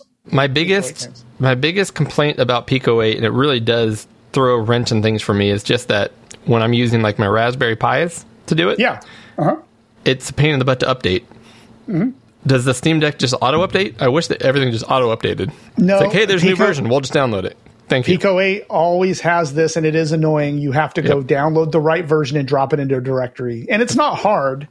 You just grab it and drop it in. But if there has been six months or a year when you haven't done it, oh yeah, you're trying to remember which directory you're supposed to drop it in and which one you're supposed to download. I got to learn it every time, and then every half the games don't work because everyone's using the new features, and I can't get stuff to work. And yeah, just but then once it's up and running, it's easy. So, anyways, Yep. Pico 8. I agree. I it, and there's no reason that it shouldn't just update itself over the internet, in my opinion.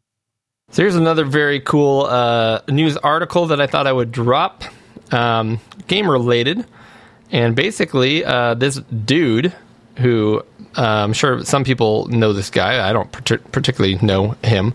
Um, Danny O'Dwyer uh, apparently somehow came into. You can go watch the video yourself. I don't know all the details, but he's got boxes and boxes of. It looks like 100. I think he said 127 boxes uh, that he recently purchased or received. Um, full of old data tapes, you know, VHS and uh, Digibeta and micro, uh, all the different formats, right? Even formats he said he doesn't even know how to play. Uh, Yeah. I guess he had to go ahead and buy all kinds of new equipment to play some of these. But basically, he, he talks about how uh, all of these are from different game companies and uh, news outlets and stuff about gaming. And uh, there's all kinds of footage and interviews and things lost to time because back in the day, you know, not even that long ago, even up to the early 2000s, everything was on tape. And so if a news station was going to play a 10 minute blurb of interview with a game designer, they had to pop in the tape, play it live on air, and then pull the tape out. Um, so he's asking for some for you know for for donations if you want to, but he, he starts showing some of the footage and it's long lost interviews and all kinds of things. Um, Oh, wow. Game footage, lost game footage, lost interviews. I keep saying the same stuff over and over again, but lots of stuff. And uh, one of the things that's cool that he mentioned is he's like. A lot of this stuff you you've seen online because it was uploaded in like the early 2000s Yeah. you know, like uh, inter, like a CEO, not CEO. What's the, what am I thinking? CES um, release videos and things like that. And you go online and the quality is terrible and looks fuzzy. You can't see detail and stuff. You're like, oh, that's just old. It's not because it's old. It's because it was originally digitized and put straight on the internet back when the codecs were terrible. So he played side by side like some original footage he found compared to the stuff you can find on the internet, and it's amazingly better. So, um, anyways, really cool project. I'm sure once they go through all these tapes, which it's got it's going to take years to go through all these tapes, there'll be all kinds of really cool information and history on video games. So if you're into that, take a look at this and uh, maybe think about uh, donating to some of the efforts. I don't know. That's cool. See, see, Josh Malone, we do care about preservation. Just not cell phone preservation, yeah, we like all preservation except except that. no. cell phone. We, That's we a joke. kid. That we is a joke. Josh. I'm, I'm like alienating kids and Josh Malone today. I, I'm just joshing you. Oh, Oh, oh! Eric, your retro right. rerun shirt is very cool. Thank However, what is this? this is even cooler. Well, no, it's not. Sorry, Careful, Frank. we're, we're pissing off everybody today. Sorry, oh, I can't say that either. I can't say No. that word. Hold on. 22, okay. you have to beep that out for I, me. please. apparently in, in England you can't say that, so I got to fix that. All right. So uh, in England, you can't say what? What did you say? This is a good looking shirt, Eric. Oh, okay. Yeah. let's, let's we'll just move right along. Um, so I wanted to give a little backstory to this. So I'm on Twitter, which I'm on less and less these days as it circles the drain. Um, but I was on there, and my buddy Steve, who um, he go, I'm going to throw out his handle here. It's at y- your dad 1984. You are Okay. dad 1984. Uh, his name's Steve, though. He's been my buddy on Twitter. I've known him since I started Twitter, so it's been a long, long, long time. Um, but he reached out to me recently and said that he opened an, his own arcade in Virginia. Oh, cool. So he's been buying up machines. We need to go to putting- Virginia. Everyone's in Virginia for some reason. I know. We got to go. We got to go just do the rounds, like go to Boat Fest and then head to my friend Steve's arcade here. Um, but his wife, I guess, sent him, um, bought this shirt for him that she found on Etsy. Good And wife. because he has a Dodonpachi actual machine Cabinet? in his arcade. nice. But it is a Dodonpachi, uh, which will be in our show notes if you guys want to check it out. It's a T-shirt that I've never seen a Dodonpachi T-shirt. I think this one's really cool, and it's probably, it's just, it's probably not official. In fact, I'm sure it's not. Oh yeah. But this was a poster that you know was back in the day that has now been put on a T-shirt. It's got like orange print that says Dodonpachi like four times, and then a picture of one of the ships and a bunch of Japanese stuff, uh, words on it and stuff. That cool little honeycomb background that changes every stage. Yep. So I thought this was a great looking shirt. I haven't pulled the trigger on it yet just because I've been so busy, but I probably will eventually. But I, I like the shirt. Thought it was really cool. And that's it. That's the story. Nice. Good looking shirt. So cool looking that my wife wouldn't let me wear it, but I like it. if it looks Cody. too cool, I can't wear it. What's going on here? Nice transition. transition. That was smooth. I just wanted to point out anytime a new cartridge is released on a system that doesn't get a lot of uh, cartridges, I want to talk about it. So, Bitmap Bureau, who also made uh, Xenocrisis, my favorite, one of my favorite Neo Geo games, uh, is releasing their new title, Final Vendetta. Um, and if you look on here, you can get it uh, in the MVS version as well as the AES version. And then, uh, you know, they're going to sell through the cartridges. And I'm sure, you know, just like um, with Xenocrisis, a year or two down the road, they'll be able to release the ROM so I could purchase it and put it on my, in, in your cartridge as well. Um, but yeah, right now you can pick it up for it's about 400 euros, which sounds like a whole lot, and it is a whole lot, but that's how much Neo Geo games cost.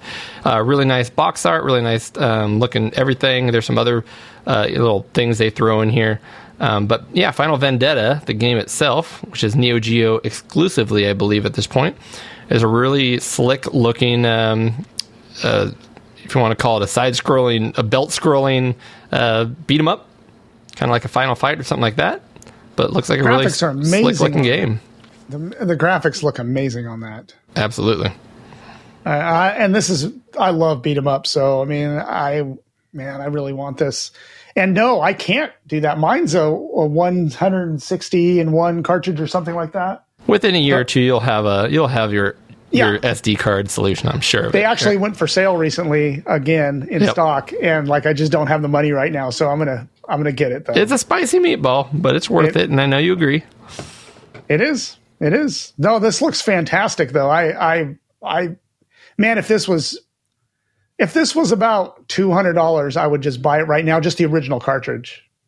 Yeah, Uh, I mean, I, if it was, I probably would for 200 bucks because I would love to own a modern game in a, in a you know physical cartridge. But what I do appreciate about what they're doing is this will be released.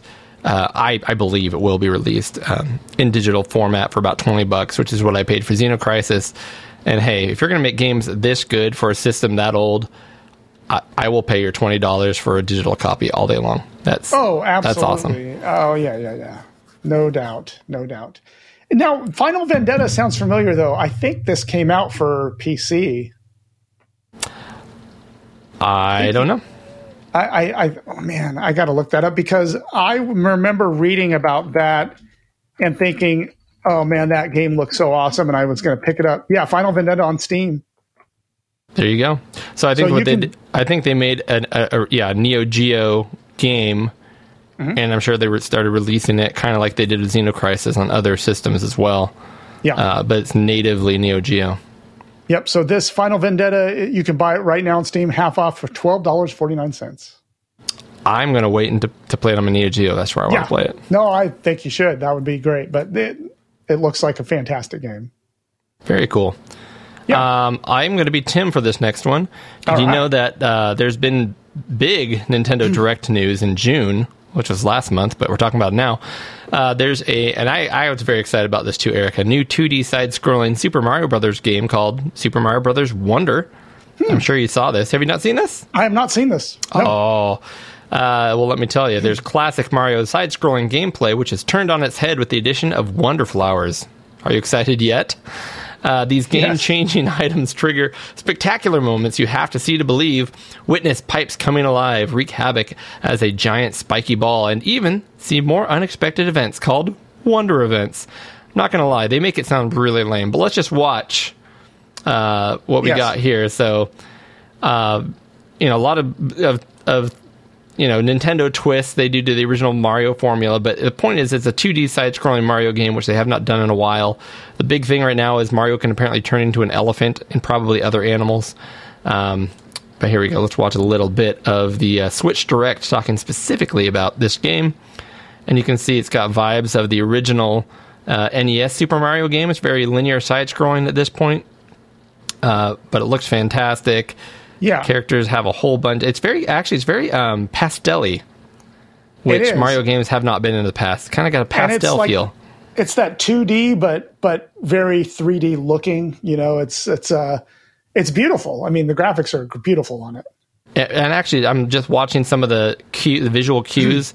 I can tell it's um, it's definitely got old school Mario going here. Like some of the way things are laid out, and those those um, hills are completely on 45 degree angles, which is very Super Mario uh, World. Yeah. I mean, this looks it's going to be great. It's going to be great. That's all there is to it. I still have to play the um, the what's the uh, Super Mario Brothers? Uh, what's the one where you can play four players at one time? It came out on the Wii, and then it came out on the Wii U. You talking Duh. about like the one where you can make your own levels? No, no, no. It's before that. But anyways, it it looked. I, I haven't played it to this day, and I I, I want to get around to it. But Yeah. Super Mario Brothers Wonder. So most people have heard about it already, but it looks fantastic and pastelly. Even though Overworld is very 3D, like uh, it, it, it looks. For, I have to admit, it looks really slick. I like it. It does it does? Cool. But is it as good as the box art? will it have box art or will it be digital? Oh, that's that's also a good point.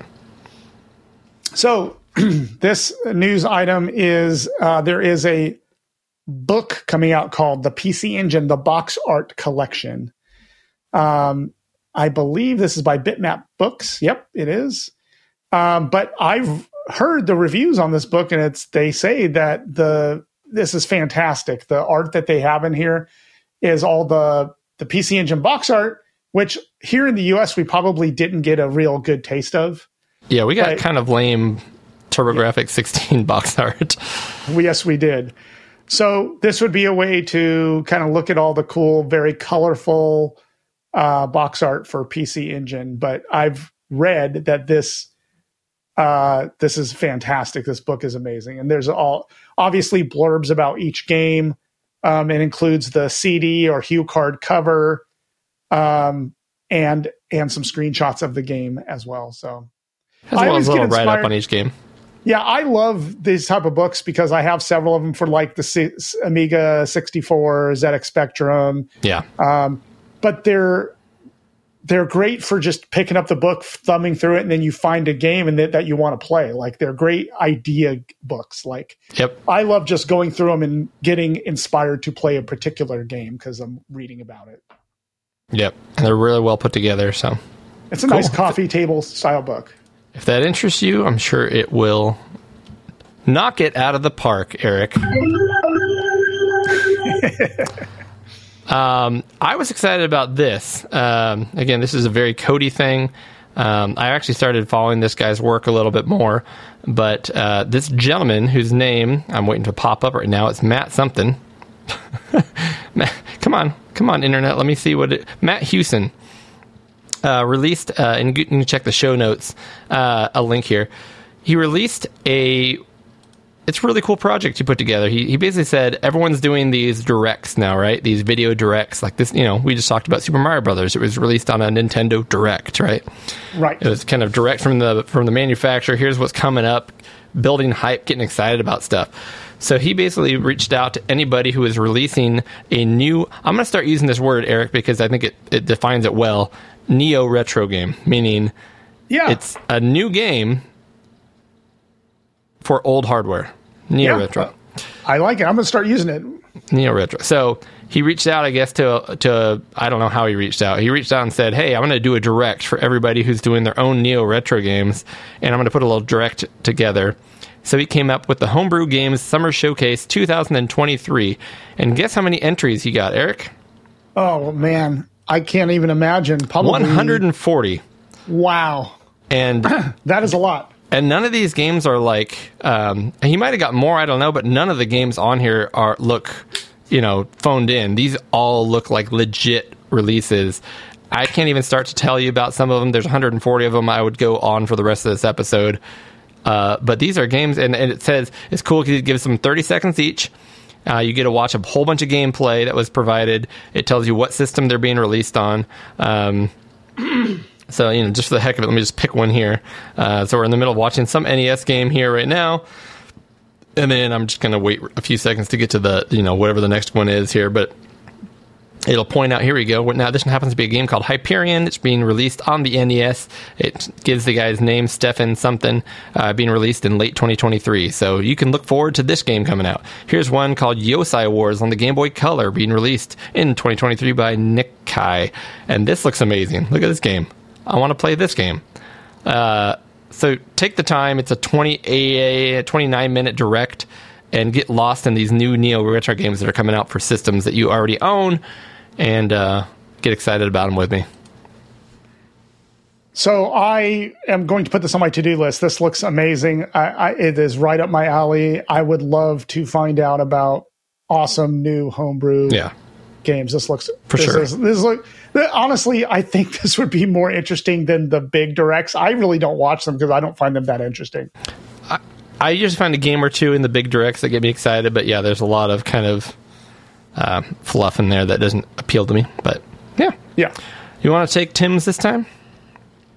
Yes, yes, I do. Uh, let me get on the right page here. So Tim says, also, wait, wait, wait. Did I miss something? He just starts with the word also. So I'm just Yep, gonna I'm just does. gonna read this right from here. It's a weird way to start, but I'm gonna go. also on the Switch, PS4, PS5, Xbox, latest of a line of new Sonic games, Sonic Superstars, where you adventure through the mystical North Star Islands in this all new take on classic 2D Sonic high speed action platforming. Play as Sonic, Tails, Knuckles, and Amy Rose, and harness all new Emerald powers to move and attack in dynamic new ways. Due late 2023. I want to move and attack here. in dynamic new ways. I do. Uh, Super. So- I haven't. I haven't been able to do that in a couple of years now.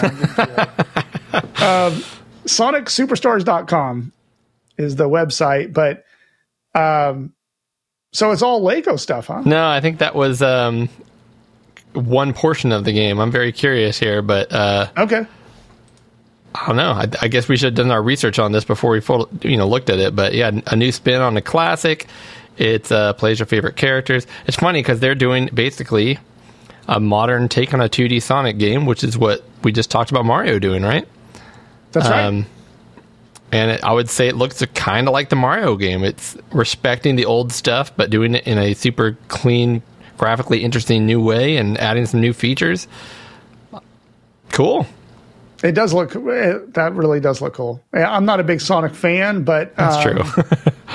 I'm always interested in. You know, I, I'll give anything a chance. I wasn't a big 3D Mario fan at all, and then I played Mario Odyssey and beat it, and I loved it every second of it. So, yeah, I still have to play the game. oh man, gonna have you'll to love it. I loved it. Yeah. Oh yeah, you should definitely next time. Just borrow it from me. No one else here is going to play it. I'm playing it. Uh, and then Cool. this is this is uh, I had to read this ahead of time because I got so excited about this that you put this in here. But um, you'll have to explain to us what exactly you mean by this. Yep. So I first heard this on the Amigos, and they made it sound like it was a done deal. Um, I did my research independently. Not that I don't trust our bros on the Amigos. Um, I do, but I did the research, and there's no official word that I can find um, other than hints that Retro Games Limited, the company that makes these minis and stuff. So anyway, the news, the headline here is Amiga 500 Maxi confirmed? Question mark. Um, this guy on YouTube who's called You've Been Gamed. Um, he goes on there and it says uh, the Amiga Maxi is confirmed by Retro Games Limited. Now I kind of dug into the video and stuff, and it's really based on things that Retro Games Limited has said in forums and just little hints that they've been dropping. And I, I don't think it's I, I after reading everything, there isn't an official word like official, but um, it does seem to the, the evidence seems to follow the line. You know, they they they came out the 64 Maxi and the Vic Maxi and some some other things. I think there's a very very very good chance that this is true that that they are developing an Amiga Maxi. So there will be one with a what it is is it's like the mini, but it has a full keyboard that works pretty much. But it's pretty much the And same it's thing. more, more or less full size. This one probably won't be full size because the A500 is too big by today's standards, but near full and I don't size would be good. they'll call it that. I bet. Yeah, I mean, it'll probably be more of the 600 form factor because it doesn't There get much go. smaller Yeah. than the Amiga 600. It's just the size of the keyboard, right? Um, I bet it'll be an A600 mini or, or maxi, but it'll be called something else. Here's my thing with this. Yeah, That sounds great. I'm excited about it. But if they could go ahead and actually put out some um, C- C64 maxis and VIC 20 maxis so I could buy one first, I, I'm Yeah. still waiting for that. yeah. I- I- only- it drives you- me you- nuts you- that we can't get them. you can only import them right now, and I don't know if that will ever change. I, I, I don't think they're going to sell them locally. I even went on Amazon.co.uk and I don't know if they have it like turned off because I have an American IP address or whatever it is, but I can't see them. They're not Yeah. available. I think we can get I our boy, so our bad. boy Tim. We need our boy Tim. I need to to stop order us one. abusing Tim because it's weird because yeah, in, in the 80s, 90s, 2000s, the UK had to wait for everything and couldn't get anything we had. Now it's the other way around. They have everything and we Yeah. cannot get it. And I guess it's That's right. revenge, but I'm bitter and angry about it. so, I Yeah. want one. Yeah, This, I'm surprised I haven't heard much more about this, but I've been following ever since I bought um, a few devices from Retro HQ in the past. Uh, the guy makes amazing stuff and uh, works with some U.S. distributors now to distribute his stuff, such as Stone Age Gamer. So that's what the link I put in the show notes. But it is official. The 7800 game drive has been released and is making its way to distributors now. So if you are looking for an Atari 7800 SD card solution with all kinds of cool extra tricks in it, you can either pre-order or um, you might get lucky enough to get one of the first ones that hit distribution, such as Stone Age Gamer. Um, they happen to be selling it for. I'm sure everyone's selling it for a similar price, uh, 159.99. Uh, but of course, it's a cartridge you pop into your 7800 and allows you to play games off of SD cards. So you can have the entire library plus homebrew plus whatever you want on this cartridge, um, which has not been possible before. However, it has some other really cool features, um, which I'm going to kind of read you here. It has all the additional audio chips you'll ever need, Eric, including two POKEY chips for dual POKEY music, a YM2151 chip, which I think is the Yamaha synthesizer, if I'm correct, and Covox audio for sampled sound, BupChip for blasting sampled music. Uh, so I, first of all, that gets me excited because I think people will start uh, producing software for this thing specifically to be played on your 7800, which would be really fun. Yeah, that should open up some new uh, homebrew channels, right? Yeah, for sure. Um, it also features a unique RGB video and audio output on the cartridge itself. So you do not have to mod your 7800 like Eric and I did. You can literally plug this cart in, put like a Genesis 2 style plug in the front of this cart, and go right to your TV. Dang. How cool is I that? did all that work. I know. Dang. allowing you to play your 7800 and 2600 games because the 7800 plays those in glorious Mega Drive 2 style video cable. Uh, it also allows you to break into your games, save your state, load previous states, enable cheats, or just return to the game menu and load another game. Uh, to make this even easier, there's also the adapter, Eric. There's more. But wait, there's more. For $15, $14.99, you can get the Mega 7800 adapter. Allows you to use the Mega Drive and Master System controllers, think Genesis and Master System controllers in the US, on your 7800 and access game breaking features at the touch of a button. So if you That's pretty slick. if you didn't love like no one did the 7800 controller if yours even worked anymore. did.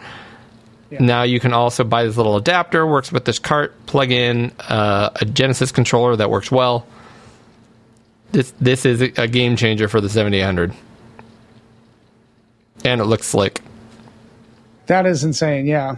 I mean, just to be able to plug in uh, the Genesis controller. So I wonder what it does. Does it plug into that AV port on one end and then just go? no here i'll, show, I'll show it to you i apologize I Okay. didn't, here it is right here oh, i'm sorry i was a Yeah. dollar off it's 15.99 so it plugs right into your 9 pin standard port Yeah. and then it's got this little dongle here which you'd plug your controller into Yeah. and then it allows you to um, switch modes so you can have light gun mode two button mode three button mode or six button mode if you want to use that controller Gotcha. because the pins don't align um, Yeah. yeah they don't align So- to, to that to your standard controller So that's awesome. But the AV port is what I was talking about. So the AV port on the cartridge itself, that uh, so you don't have to mod for AV. yeah So that plugs into there. That kind of it looks almost like an S video adapter. You plug that it's the genesis 2 cable The Genesis 2 cable, and then the other end though on a Genesis 2, if I remember right, was just composite. right? correct Okay, so that would be fine as long as it's a clear picture, right? yep it's because the standard one's rf Wow. the 7800 so, I mean, I, I already got all that stuff. Hmm. This this is becoming more and more attractive to me. Mm-hmm. i want one I might get that. And and I got to tell you, the yeah, the controller adapter, that's a that's a buy for me anyway. I, even if you yeah, don't I get the hate cartridge yeah yeah, That's the uh, reason but I don't no, play the 7800 as much as I might want to. Is I pull that controller out and just go, "Oh yeah, yuck." Wow. yeah. Okay. Game changer, Eric. Not to mention, I mean, I, my Atari 2600 is great, but yeah, the video is not the best in the world that comes out of there. Yeah, So, there we go. So that's about to drop. all right, so let me uh, let me get my best Tim voice on. Hello. I'm I'm not going to be. you never do it. You never try, Eric. I, I, I'm have really bad. confidence. I'm horrible at British accents. Okay, for all the Ultimate 1541 and Ultimate 64 owners out there, new firmware has been released by Gideon. Now you can update your device to 3.10J. Various improvements to too many to list, as this is the first update since 3.10A. in 2021, according to the release notes. So if you have one, you will want to get this installed. I did. That was Tim. Um, I that's amazing because I do have an Ultimate 64 and an Ultimate 1541, and I I haven't updated it in a, in a very long time. So, um, what can you click on that change log there? Where is it at? It's right below there. Yep, there we go. All right, let's take a look. See there. I want to see because you- I gotta tell you, it's it's dang near perfect as it is. So yeah, probably just look at this area here. Yeah. GeoRAM at boot, uh, fixed an exFAT file system problem. Easy Flash save function now saves all chip chunks. I don't know what that means. It sounds disgusting. Agreed. Support for two megahertz operation for any cartridge, including Easy Flash. Okay, yeah, I mean there's a there's a lot of meat in here. So I mean, it's a lot of little things that probably affect things. I don't know what he's talking about. It doesn't Yeah. excite me per se, but obviously, if you have one, it's worth updating, right? What about the additions Yeah. here? Yeah, the additions are firmware target added is the Ultimate 2 Plus L, which is a new version. System information page now shows elaborate version information. All right, that doesn't matter.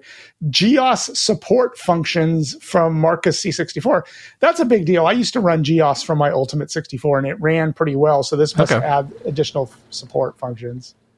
Cool. Yeah, nothing. Nothing that gets. I mean, I don't have one, so of course I can't be too excited. Anyways, I've been wanting one, but um, yeah, nothing, honestly, nothing that gets me too excited. It's a little, a little Yeah. too nerdy for me, Eric. Just a little too nerdy. Does it play my games better? Is that my? That's my question. Uh, and I'm sure in certain cases it does. So, um, All right. You got a, you right. got some. I got, a bunch stuff here. I got, I, I, I went right. big. I'm ready. I'm ready. In fact, one of the ones, uh, Eric here, I think. Oh no, I was going to talk about this, but uh, oh, anyways, all right. Couple things here.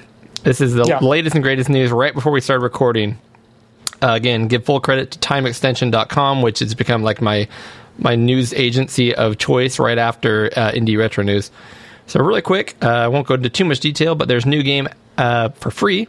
It's a Galaga style game where you control the aliens instead of the Galaga plane. So you can Oh. hop on. Uh, there's a itch.io page. It's free, and it's here. I'll show you a quick little GIF. You're actually the planes up here, and you use a, a cursor to control where the bad guys at the top of the screen go and when they shoot. And you're trying to take out the Galaga plane at the bottom of the screen. It's a pretty pretty fun idea.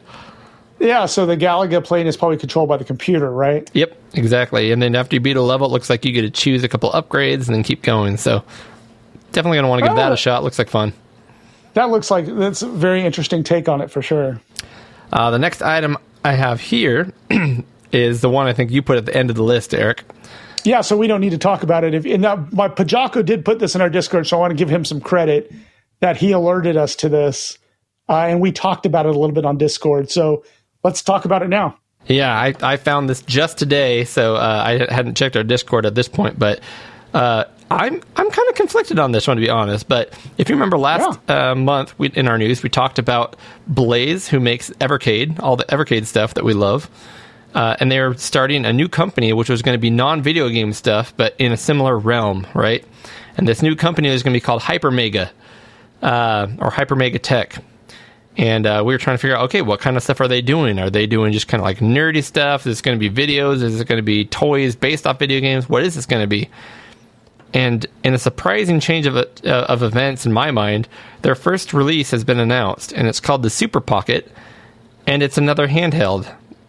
So it's a Game Boy style handheld, uh, and it has there's two different versions right now that they're talking about. One is the Taito version, which has 17 arcade classics built into it, and then the other one is a I believe a Capcom uh, handheld That's right. which has Yep. 12 Capcom arcade games built into it. And they kind of look, honestly, I mean, hopefully they're better, but they kind of look like those cheesy ones you would get at Walmart. Um, Right. Which don't, You're right. which is not terribly exciting. Uh, they're kind of like a small Game Boy. They're vertical with the screen at the top and a Game Boy button layout at the bottom, but with four buttons instead of just two. Um, but the, I guess the big kicker is they also, if you flip it around, have a cartridge port on the back, and they'll play all your Evercade games. So why do they need to make, make a whole new company to do this? I don't understand. I don't know either, but I mean, with that said, the price on these Yes, sounds right. I mean, if they're if they're really cheesy and cheap feeling, then maybe not. But if if they stick with their trend of making pretty high quality things and the buttons feel good and everything feels good on this, the price is right. I think it was like something around It's 59 59 US euros, dollars. $79. 49. No, only How much? 49 euros. 59 US dollars. See, that's that, that. Oh, there we go. Yeah, that. I I will. I would want to hold one and try one out. Um, but or or at least get a review of how the buttons and and D pad feel. If they feel good, I like the form factor. I think the form factor looks great.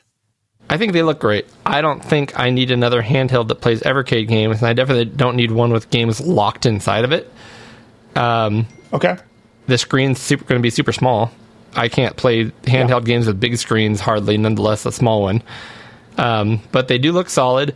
And what I do like about it is a lot of these games are going to be like Super Nintendo style games, so they actually have R1, R2, L1, and L2 on the back, which is pretty cool. I don't think I've seen another handheld with buttons on the back like that, except for maybe does the Analog Pocket do that? Maybe. I don't know if the analog pocket does, but there are a few of the um, the Anbernic ones that do. Gotcha. So what what this kind of makes me think, and I could be completely wrong. Oh, it looks like there's some special versions here too that are um, transparent, which are kind of cool. It almost makes me think that they created this second brand to release kind of cheap stuff. um, like there, this is That more. could be true. The other one's a video game. Excuse me, a video game handheld and a video game system, whereas this is a kind of a toy. I don't know. Right. And I'm not I'm not I know this is going to sound weird. I'm not really opposed to that. I'm not either. Um, I just I don't want to buy this though. I don't think. Right, right, right. Um I totally understand it's different strokes for different folks, but I mean, I if it's if it's halfway decent, I really don't mind buying cheaper kind of kind of stuff. You know what I mean? Um, it's hard to explain, but I mean, it just depends. It really is going to depend on the quality. I mean, if it's really crappy, then yeah, I don't want to spend any money on it at all. But I do like the form factor. Um, I like the idea. I mean, having one with but twelve Capcom games on it would be pretty neat. I mean, I, I get. Fr- I mean, I'm only talking negative stuff. I agree with you. It, it's a cool device for the right person. I think it's probably a great solution. And if you don't have an Evercade device, this might be the one for you. Awesome. I still get frustrated with the fact that their licensing with Capcom locks them into only putting it into units. I want the Capcom cart or nothing. gotcha. Yeah, That frustrates me. But That's fair. And then I have one last news item, which I guess will be our last news item for this month, and this is pretty neat. Uh, maybe I have not done it yet. Maybe maybe I will. Maybe other people should join me. But you can now pre-register for Google's new AR, that's augmented reality, Space Invaders experience, Eric. So basically, How's this going to work? it I don't know the full thing, but it's on your phone. You can do it Android or iOS. Go download the app app and pre-register, and it's something to do with you being able to use your phone to walk around your town and point your phone in the sky and shoot bad guys, space invaders out of the sky. It really doesn't Huh. show an example of the actual gameplay yet, but it shows people in a city and like mock space invaders coming down and attacking the city and stuff. What a cool idea! I would love to see how it actually works um, in you know in reality, but it uses Google's AR core technology, Geospatial Creator, which I guess uh, does 3D views of like the whole world. So no matter where you are, you can play Space Invaders in your skyline. which would be really cool if you live in a city. It'd probably be less cool if you live in Montana, where it's just wide open fields. I don't know. Right. Either way, it's I, I want to give it a shot. Yeah, I'll, I'm I'm down for it. I'll I'll give it a shot. It looks pretty cool. Fun. Right on. I think that's it for the news. Absolutely. Which means it's time for what, Eric? It's time for Battle of the Systems.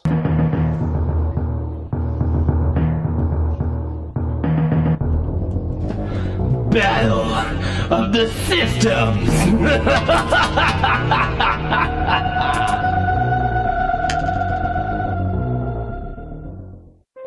So, Eric, we have started the Yes. battle, and I've done this in the past, and I apologize, but the first thing I need to bring up is do you have your next beer ready? I do. I do. I definitely. You, you never have to worry about me. I always have it. So I want to incorporate this. You get that beer ready, and I'll once Okay. again really quick point out uh, our battle of the systems this month is two games from my past. Two games I don't think Eric's ever played.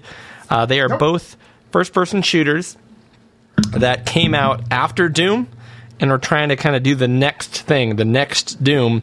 Uh, one of those games being Marathon, which was an exclusive game by Bungie or Bungie, whatever you want to call it, on the Macintosh computer line. And this is why I own this game. It's two reasons. One, my mom wouldn't let me play any games where you actually shoot people.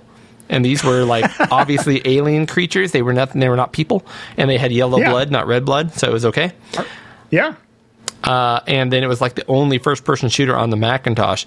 And I pitted that up against uh, a classic PC game of the time, which I don't think Eric has actually heard of, which I'm surprised. But Dark Forces, which is a Star Wars game on the PC, and uh, both these games came out uh, within a few months of each other. I think one might have been technically been 94, one was technically 95. I guess you can give me the raw stats here later. Yes. Um, but that will be our battle. Uh, but now that you have grabbing, grabbing, grabbing your beer, Grabbing.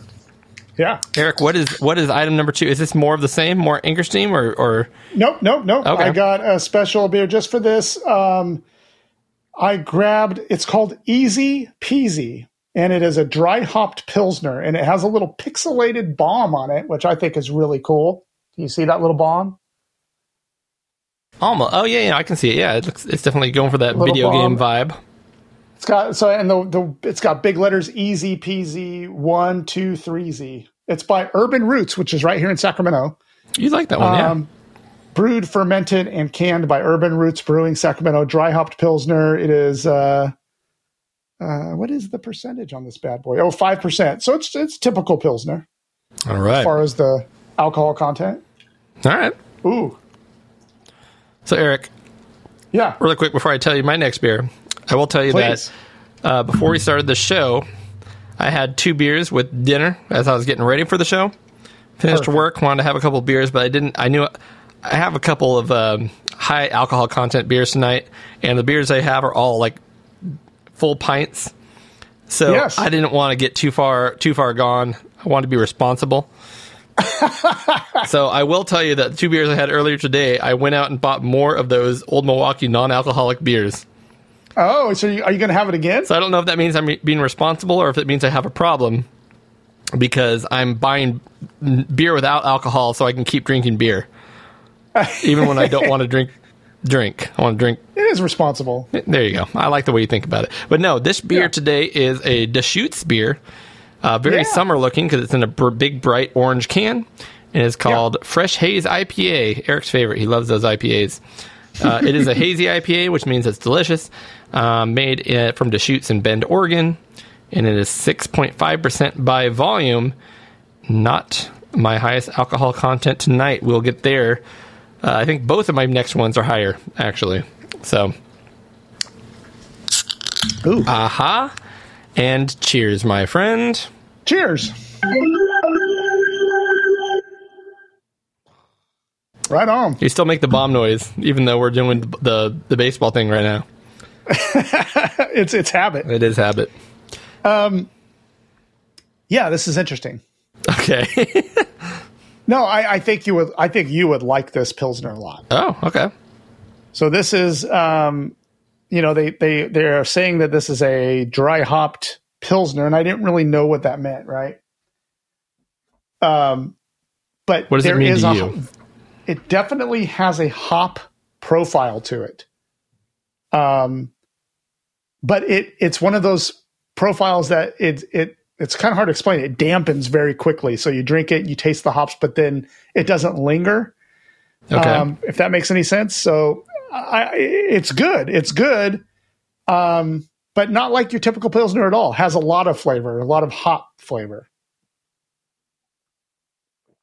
All right. So out of 127, Yeah, what was 127 years of service? Yeah. I would give it 90, 90. 90. Okay. Yeah, it's 90. Good. It's Good. What about yours? Deschutes is a legendary brewery. Deschutes makes some good stuff, and they're They do. yeah. There's actually uh, some really good Oregon breweries as well. Um, it says right on the back here, intensely juicy, and I agree with that. It is very juicy. Um, yeah, I love that. That uh, irresistibly hazy. It's definitely a hazy. Freshly squeezed. It tastes fresh, uh, and no fruit was harmed in the making of this beer. so, uh, I agree with all that. Um, Is it juicy AF, as the kids say? It is. It's really good.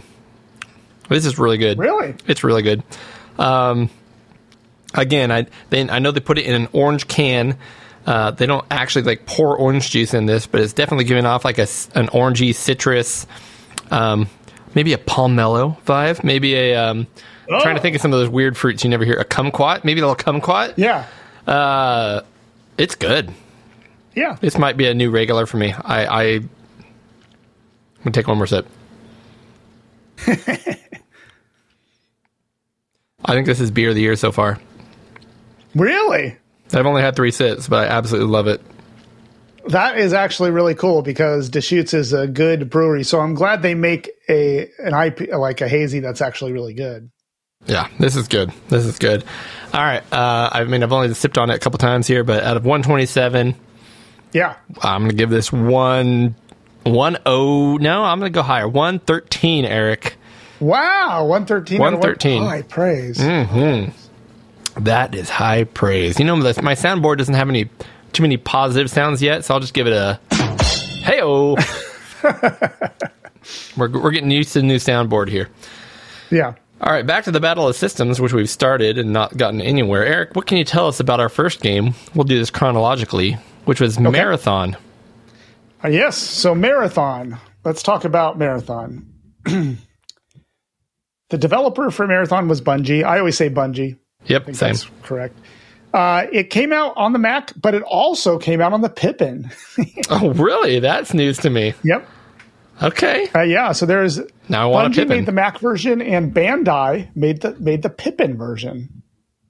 Isn't that crazy? That's very crazy, actually. Um, So on the Macintosh came out on December twenty first, nineteen ninety four, which that surprises me. This December twenty first is a little too late in the game for Christmas time, right? You know, Um, if you're doing your shopping, late Christmas shopping, then yep. yep. Macintosh was a the weird world, man. Macintosh, Yeah. yeah. Yeah, definitely. Um, it's a first person shooter, obviously. The modes is a single player and multiplayer game. Um, that those are the dry statistics that I have. Yeah, and just a little back history for me. So yeah, this is the game we used to get Macintosh World, I think it was called, or Mac World magazine. Yeah, the mag- the old magazine.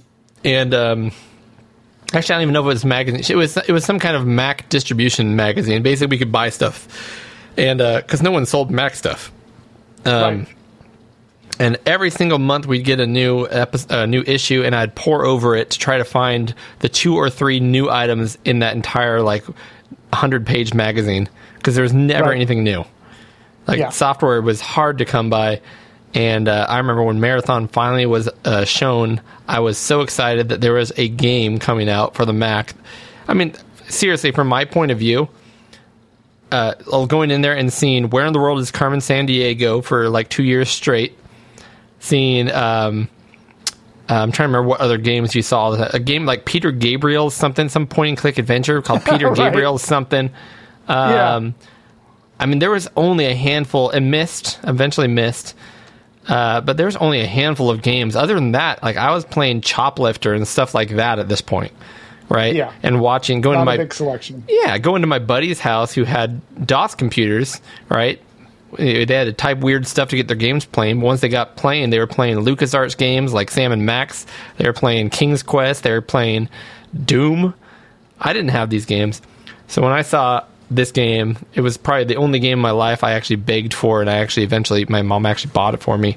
Um, and it was Marathon, and it was uh, this this space shooter, which just like Dark Forces, our next game is a space shooter. So these are actually same time frame, kind of same subject matter, same everything.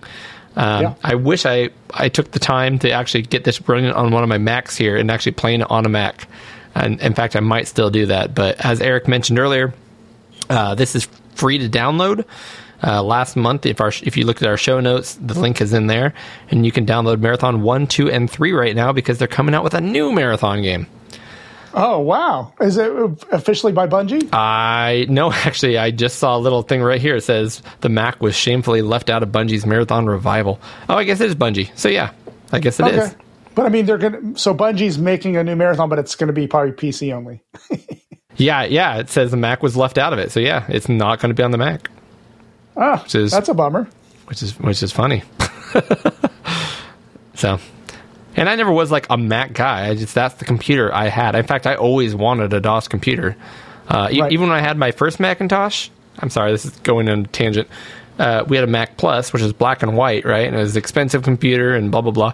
But then I remember seeing my friend who had an Apple II, and I'm like, wait, yours has color? That's better.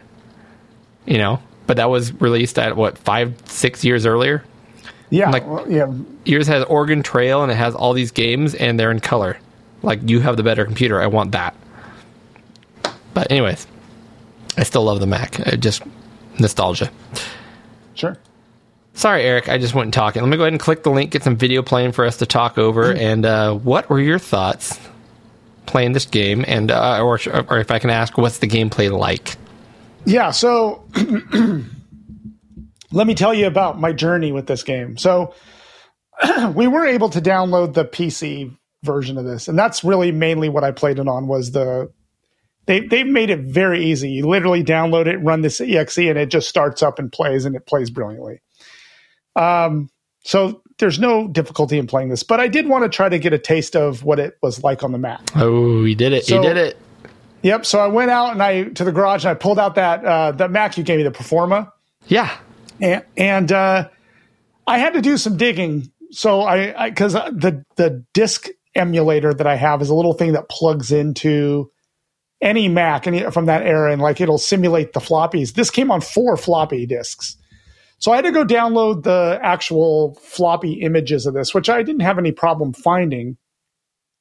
But when I put them on there, they did boot, but it Yeah? crashed a lot Oh, really? and it was probably just dodgy disk images. Okay, um, but I did get it to run on there, and I was enough to. I played the first level on the Mac, and then I decided to just play the rest on PC. okay. So I, did commend you because I wish I got to try that again. yeah, I got them working, and it worked.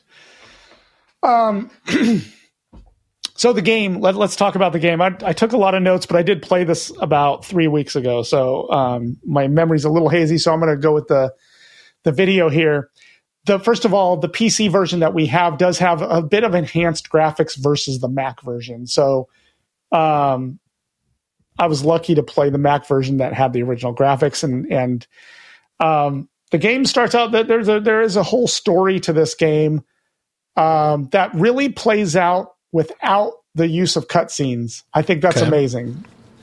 Um, the story plays out because you can walk up to computer terminals and read the files that are on the computer terminals. Yeah. And it's immersive. It immerses you in the game a lot better to me than a game that has a ton of cutscenes. Um, and the reason for that um, is that I think cutscenes take you out of the gameplay elements. Yes. Um, so anyway, there is that. Um, but it is a game now. imagine this time era. You have Doom, you have Wolfenstein. These are first person shooting games, but when you fire, you don't have to look up and down. You don't really have to aim. As long as you're pointing in the right direction, you'll hit the enemy. Yeah, they'll auto fire up above you or below you, depending on where the enemy is, as long as you're horizontally in line with them. Correct.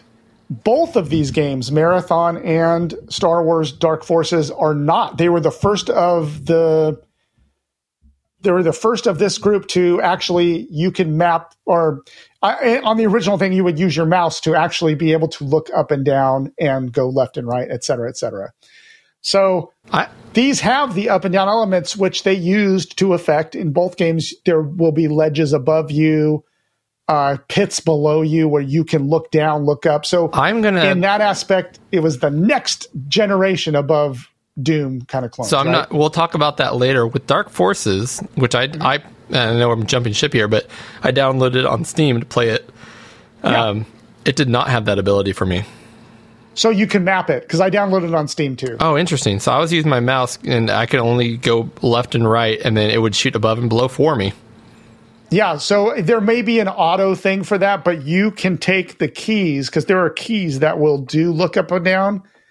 I want to say they were E and D or something, but I mapped them on my Steam Deck to the other to, to the Oh, joystick. you use a Steam Deck. That's why I was using the mouse. Okay. Yeah. Anyways, to clarify that, we're gonna have a little bit different experience there, but okay, understood. yeah, yeah, yeah, definitely. And that that is going to be the thing about an old game like this, the first person shooter. It's going to be a different experience. I had to tinker a lot with the key bindings on both of these games to get them to work the way I wanted. Either the Understood, mouse yeah. thing was too fast or too slow. Or the walk and run. Exactly. So it took a lot of doing. But anyway, um, it, it is a story marathon is a story driven thing where you're on a space station. Um, and God, I, I mean, I, I had the storyline down here. You're on a space station in 2794. Um, what is the space station? I'm trying to think of what the space station was doing. Do you remember the storyline on this? I no no. there, it actually does start with cutscenes, and so if you like the cutscenes, you can follow the, along with the story, and it, it's very immersive. I, I will give you It that. is. It's very immersive, and it has a really cool story. And I did play through the game. They're basically on this space station. Um, you are um on the space station, and it is managed by three different AIs. One is called Tychos. One is called um, Durandal. I think Durandal. Durandal, and the other one is uh, Leela. oh, Leela. And Tycho is the one that is the kind of the takes care of the humans and stuff like the HR person. And I, I, I forget what their roles are, but the, the plot of the story is that one of the AIs, Dur, Dur, Dur, Duran- Durandal, I think it's Durandal. um, Durandal actually goes crazy. It's an AI. It's very like ripped from the headlines today, right? It's like Chat GPT going crazy and killing you. Yep. Durand- Durandal starts to misbehave and starts to go crazy. And you find out in the story, and I don't know if I want to give this. I mean, I guess. I mean, these, these games are so old. I mean, there there could be spoilers. Yeah, let us in a little bit. Um, Durandal, as you progress through the game, you find out that that AI is the one who called out to aliens that eventually come and find you Oh, Durndal. because Durandal wants gave to us be up again. He wants to be free or whatever. So basically these aliens come and you you were somewhere else. I can't remember. You were on like a a planet or a moon or something. I think it was a moon and then you go back you're you're in a space you're in a shuttle and you're heading back to the space station and these aliens come and shoot your shuttle and you have to go into an escape pod. The escape pod comes back to the space station and once you get on the space station you find out it's overridden with aliens. And that's really the game setup. So you go in there and you start firing on aliens and shooting aliens and, and et cetera, et cetera. You can find weapons. You can find power ups to your shields. Like you have armor on that are shields. Um, but the cool thing about the power ups, they're not just laying around like in Doom or, or uh, Wolfenstein or whatever. They're in logical places on the space station. So they'll be in an armory or they'll be in a room where they're set up. I mean, the thought of building the levels here was very uh, It's all very immersive. It's, it's all very immersive yeah. and, and the lighting and everything in the space station is dark in some areas and light in some areas um, when you look out a window in marathon you can see the alien ship you're fighting yep. it, there- it, it, there are a lot of little details Atmospheric. yes atmospheric um, the sound is okay there's music that plays in some levels and the music kind of is okay But I would say most of the levels there's lack of music and it's just sound and kind of this eerie drone noise. Correct. Which again, Yes. atmospheric. yep absolutely It definitely goes less for arcade and more for experience. Yep. As you progress through the game and the story unfolds, um, the AIs will start helping you. Like, the, first of all, the one that's crazy will start turning. There, there's like these automated drones that are around on the ship, and they will start turning those drones against you. Um, and then eventually, like for some reason, I can't remember why, but you start firing on. They there there are these dudes that are around called bobs. Do you remember those? Oh, the Bobs. Do you remember the bobs? I remember the Bobs. They, they were uh, Bob stands for something. I- uh, I- born on born on base. There That's you go. Okay, that makes sense now. Bob I didn't know that. Born but- on base. So there are people that are on the sp- space station that were born on the base. Um, another thing that is really cool about Marathon is that every gun has a secondary fire mode, which was a first of its kind. yeah. Um, so you know you can fire a bullet with with one mode, and then maybe the other mode is like a short burst of bullets. Um, the game is in chapters, uh, so that you you know you're basically going through a story mode and going through chapters. You do have a map mode, as you can see in the screen right there. yeah. Maybe if um, I can say some things real quick. So Please, yeah, when it comes to the gameplay, first of all, as soon as I loaded this up, nostalgia smacked me over the head. So I'm gonna do my best Yeah. to try to kick that out of the review. But as soon as I heard the noise and saw the marathon, I'm like, oh man, I like I forgot about this for 20. This is a game I haven't seen for years, yeah, and I played so much of it because this was like my only game for such a long time. So uh, every time something new popped up, it, it, it brought me back. So so the first thing I'll say is at the time I never understood this, but looking back now, I do real I know this now, especially because the Amiga did a lot of this. You have a GUI on the screen that takes up about half the screen. that's a lot of it. It's a big GUI and it's really well done. It's attractive looking and it gives you really cool information about your gun, how many bullets are in it, shows you how many clips you have, what gun you have loaded. It gives you a little radar showing you where enemies are. So you use the radar all the time to figure out where enemies are because it's kind of a claustrophobic game. You've got your um, your armor and your health bars. You've got uh, this dial in the top corner. I don't think actually did anything. It just looked cool. But your game, your actual screen is kind of uh, uh, not even quite two thirds of the screen, five eighths of the screen, kind of shoved in the in the top right, and that's where your gameplay happens. Uh, and that, and I'm sure they do that because you can play a much smoother game in a smaller window. Um, again, the Amiga did that on a ton of their attempts at first-person shooters, which none of them They did. worked terribly well. Uh, but I have to say, compared to like Doom, uh, which I'm going to say all these games were comparing themselves to Doom at the time. That was full screen and fast and arcadey. This one definitely went for storytelling and gameplay, and I think it does that much much better. Um, but it, I think a lot of it had to they had to do it that way, otherwise it would just be a game shoved in a small little box. Um, right. And so what I will say is you're using the map constantly in this game. Doom is a game where you can fly through there and you're attacking stuff and blowing stuff. It's twitch reactions, it's big noises, it's this kind of semi, you know, pixely met- metallic um, soundtrack. This is atmosphere and kind of figuring out where to go next, slowly going around corners, checking things slowly, looking at your map, getting to the point a lot of the time, a, a lot of these levels, where you're like, I swear I've done everything. I can't figure out what to do next. You kind of have to figure out. I, I wouldn't call it a puzzle per se, but you have to kind of figure out what's next.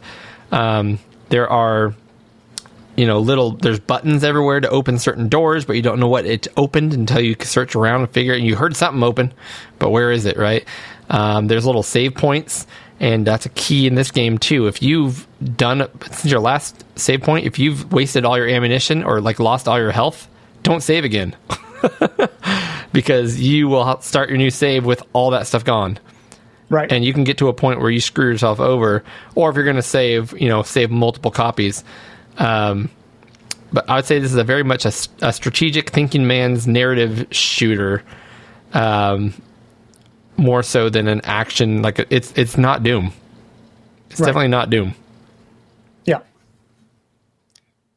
Couple things I had here in my notes. There's a motion sensor, a little radar in the corner of the HUD that is a motion sensor, which is very cool. Shows you when enemies are around you. Um, you do not pick up armor upgrades or whatever. You have these things called that are shields on your body, and yep right here there are no power ups for that. You go to a station and recharge them. So you have to walk up, press the button, and you'll see your your your shields charge up there, right? and those stations only have so much charge to give you so it's not like they're unlimited. Right. Yep. Um, on on on one one or two levels, not on every level, that you encounter levels of the space station that don't have oxygen. And so you have to also refill your oxygen, and there's an oxygen meter too that shows you how much oxygen you have. I think it's is that green if I remember. I think so, something like that. It's not on every level. It's not really used all that often, but it is in there. Um, this game, in contrast, I'll give a little bit away about Dark Forces. This game has multiplayer, so you can do arena battles in this game. You cannot do that in uh, Dark Forces. It is a single player game only. And I guess we should mention Um, that right now because Bungie went on after the marathon series to create um, Halo, That's right. which became like the multiplayer game. So they learned from this game. I've never played this multiplayer because I never knew anyone else to have a Mac to play with, but that's probably a, a really cool feature that I've just never touched. And another another cool feature may be a first, I don't know, but there is um, in-game voice talking to your buddies while you're playing. So you can imagine Wow, that in yeah. the year this came out, that's a pretty big deal. Um, let me look at my notes here. I covered the secondary firing. Um, oh, there. If you get the flamethrower, you can use it as a jet in low gravity, so you can like literally jump and then use the thing to sh- to as a Propel rocket to fly around around, yeah. rooms and stuff. That is actually pretty cool. I did that. The a low couple of gravity. Levels were kind of frustrating to me. the what? low gravity was kind of frustrating to me. It is frustrating. It was frustrating. Um, and then another thing that I thought was really cool. Um, oh, a couple of the bad things because I did make a list of some of the stuff. Yeah, The AI is not good in this game. I So was going to mention that, but you go right on ahead. There'll be times when uh, you'll be followed by a bunch of bad guys and they will clump at doors. So there'll be like five or six bad guys just trying to get through a door. I mean, they're so dumb. And you can just sit there and pick them off as they're going through the door. That is a Um, strategy you will quickly learn, and a lot of the gameplay becomes yeah, you go into a room, get all their attention, and then back out down a hallway, and then just you know fish in a barrel. They walk down the hallway one by one, and you just keep picking them off. Yep. So that's that. Um, and then one thing I did not like was a lot of the puzzle elements of Marathon were building bridges to get out of rooms or into rooms. And you had to move a lever here and a block rises up and builds a bridge or blah, blah, blah. They're not difficult. So they're not going to be something that you're going to get hung up on, really. They're just kind of annoying. Did you have a hard time getting off the first level, and then until you kind of figure out what the game was trying to get you to do? Yes. Yeah. Yes. So I think once you get a feel for what the game designers are kind of expecting of you, uh, the first level can actually be very frustrating. But then once you get it, you're like, okay, I see what they're trying to do, and then the rest of the levels, you're looking for those things. so, Yeah. yeah. that's really for me that was marathon i mean i did i did not finish the game but i got i think by by because i kind of was researching it on the web i think i completed about four chapters three chapters Okay. i think it was i think i was in the fourth chapter Okay. I, I think I yeah I didn't get uh, I didn't get uh, probably as far as you, but purely because um, I've only had a few days to play it. Um, I was in Germany, Right. but what I do really like it when you download the link that we we provided in the last show. Even the um, the Macintosh GUI is emulated. So this game is very much you're in the game, and when you like do a save or when you there's certain things you do, it would actually pull up the Macintosh operating system to do certain things, and so they had to kind of re-emulate that into this game because obviously it can't. The Macintosh operating system isn't built into the code of the game, so they kind of had to add that. So it's cool because it looks like you're using the Mac while you're playing this game. yeah the little dialogue boxes that come up for whatever Yep, yeah which are you know black and white, and they're very kind of uh, you know by today's standards archaic, but to me nostalgic, which is really cool. Um, but yeah, I think you hit on a couple things there. If you like narrative, atmospheric games um, with you know kind of some head, a little head crunchy, a little puzzly. Uh, this game is awesome. You, I really never was. I, initially, I was kind of like, "Oh shoot, the screen's small. That's going to bug me." But the GUI sells it so well that it Yeah. really doesn't bug me. Most most time, most of the time, I can't play games in small windows, uh, and maybe it's nostalgia. I don't know. Uh, but I would say that the um, the like you said, the AI is a thing. I never feel like the action itself is terribly enthralling. Um, not to mention that the first like four aliens that types you encounter are palette swaps. There's the green version of the skinny alien. There's the purple version. There's the red version and like an orange version. Right. And they all do very similar things and act exactly the same, just with more hit points. Um, yeah. Then you get these floating machines, which is funny because Dark Forces has little floating machines as well. And then you have these like wizard looking things that open their their cowls and they have a an orb in the center of their chest.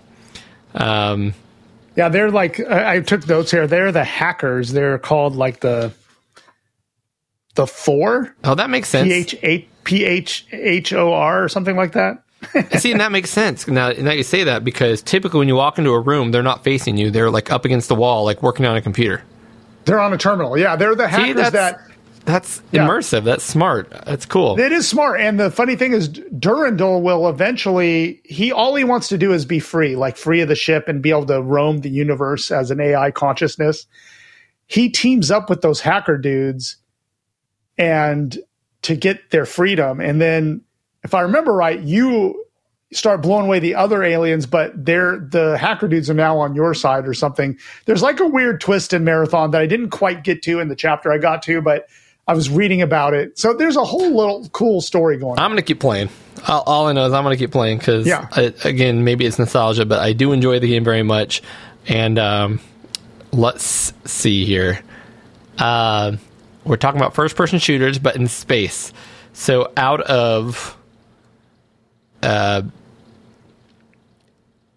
I'm trying to think of a good.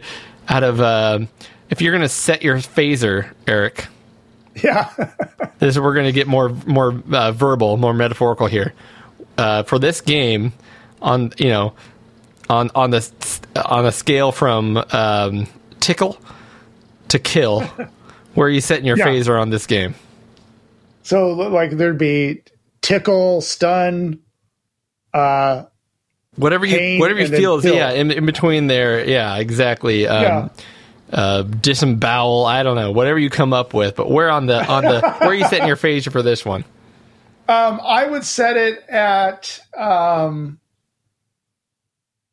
I would set it at uh extreme like like pain. Like uh extreme pain okay okay yeah, extreme pain, not kill, um not even um not even knock you unconscious, just be like uh I'm just gonna set it for extreme pain. Yeah, Okay, so so extreme pain would be like what percentage on the dial? I guess is yeah. how. Let's do percentage on the dial. I would say like a 73. Okay, okay. 73. Yep. I think I'm right in line with you. Uh, I would also set Yeah. it to uh, incapacitate. Yeah. exactly. Um, Uh, I don't want you necessarily to die, uh, but I want to hurt a little when you fall. So uh, I'm gonna go with yeah, 72, 72 on All this right. one. Perfect. Adding my nostalgia into it, I probably enjoyed it like an 85. But I can t- I can turn that back because I know that's purely that part of it that I'm enjoying. So, all right, let's look for some Dark Forces. Yep. Let me give you Oh, some dry real quick- statistics. real quick question, Star Wars uh, Dark Forces. Eric. Yeah. Yeah. So I was just in Germany. Uh, this is me tying Germany back into everything, Yeah. and you know the traditional dress for males in Germany is the lederhosen. Yeah. Do you know what the traditional dress is for women in Germany? Uh, I'll give you a hint. You kind of said it a bunch of times in the last 10 minutes I did, huh? without The knowing it. Durandal? Yes. Durandal? It's a dirndl. yeah. I don't know how they spelt it on uh, on on this game on Marathon, but it's Yeah. it's a dirndl, yes. Interesting. I wonder if they knew that or I don't know. Interesting. All right, so Dark Forces, let's talk about some stats. So um the developer was LucasArts, and some would on the internet would say LucasArts doesn't make bad games. I've, I've heard that many times on the internet. Um, the let's see for some other things here. Uh, the composer was Clint Bajakian. Um, the series is the Star Wars Jedi Knight series. Uh, the the game engine that this was built in was called the Jedi engine. the platforms that uh, this game came out for were MS DOS, Macintosh, and PlayStation. Uh, the release date was February 28th, 1995. This is a first person shooter, and it is a single player game. So this one is a LucasArts game, officially licensed Star Wars game. Um, it looks like it from what I from the research that I've done, it was released simultaneously on the MS DOS and Macintosh, and then it came out with then it came out on the 1990. I'm sorry, it came out on the PlayStation, the first one, PlayStation One, 1996.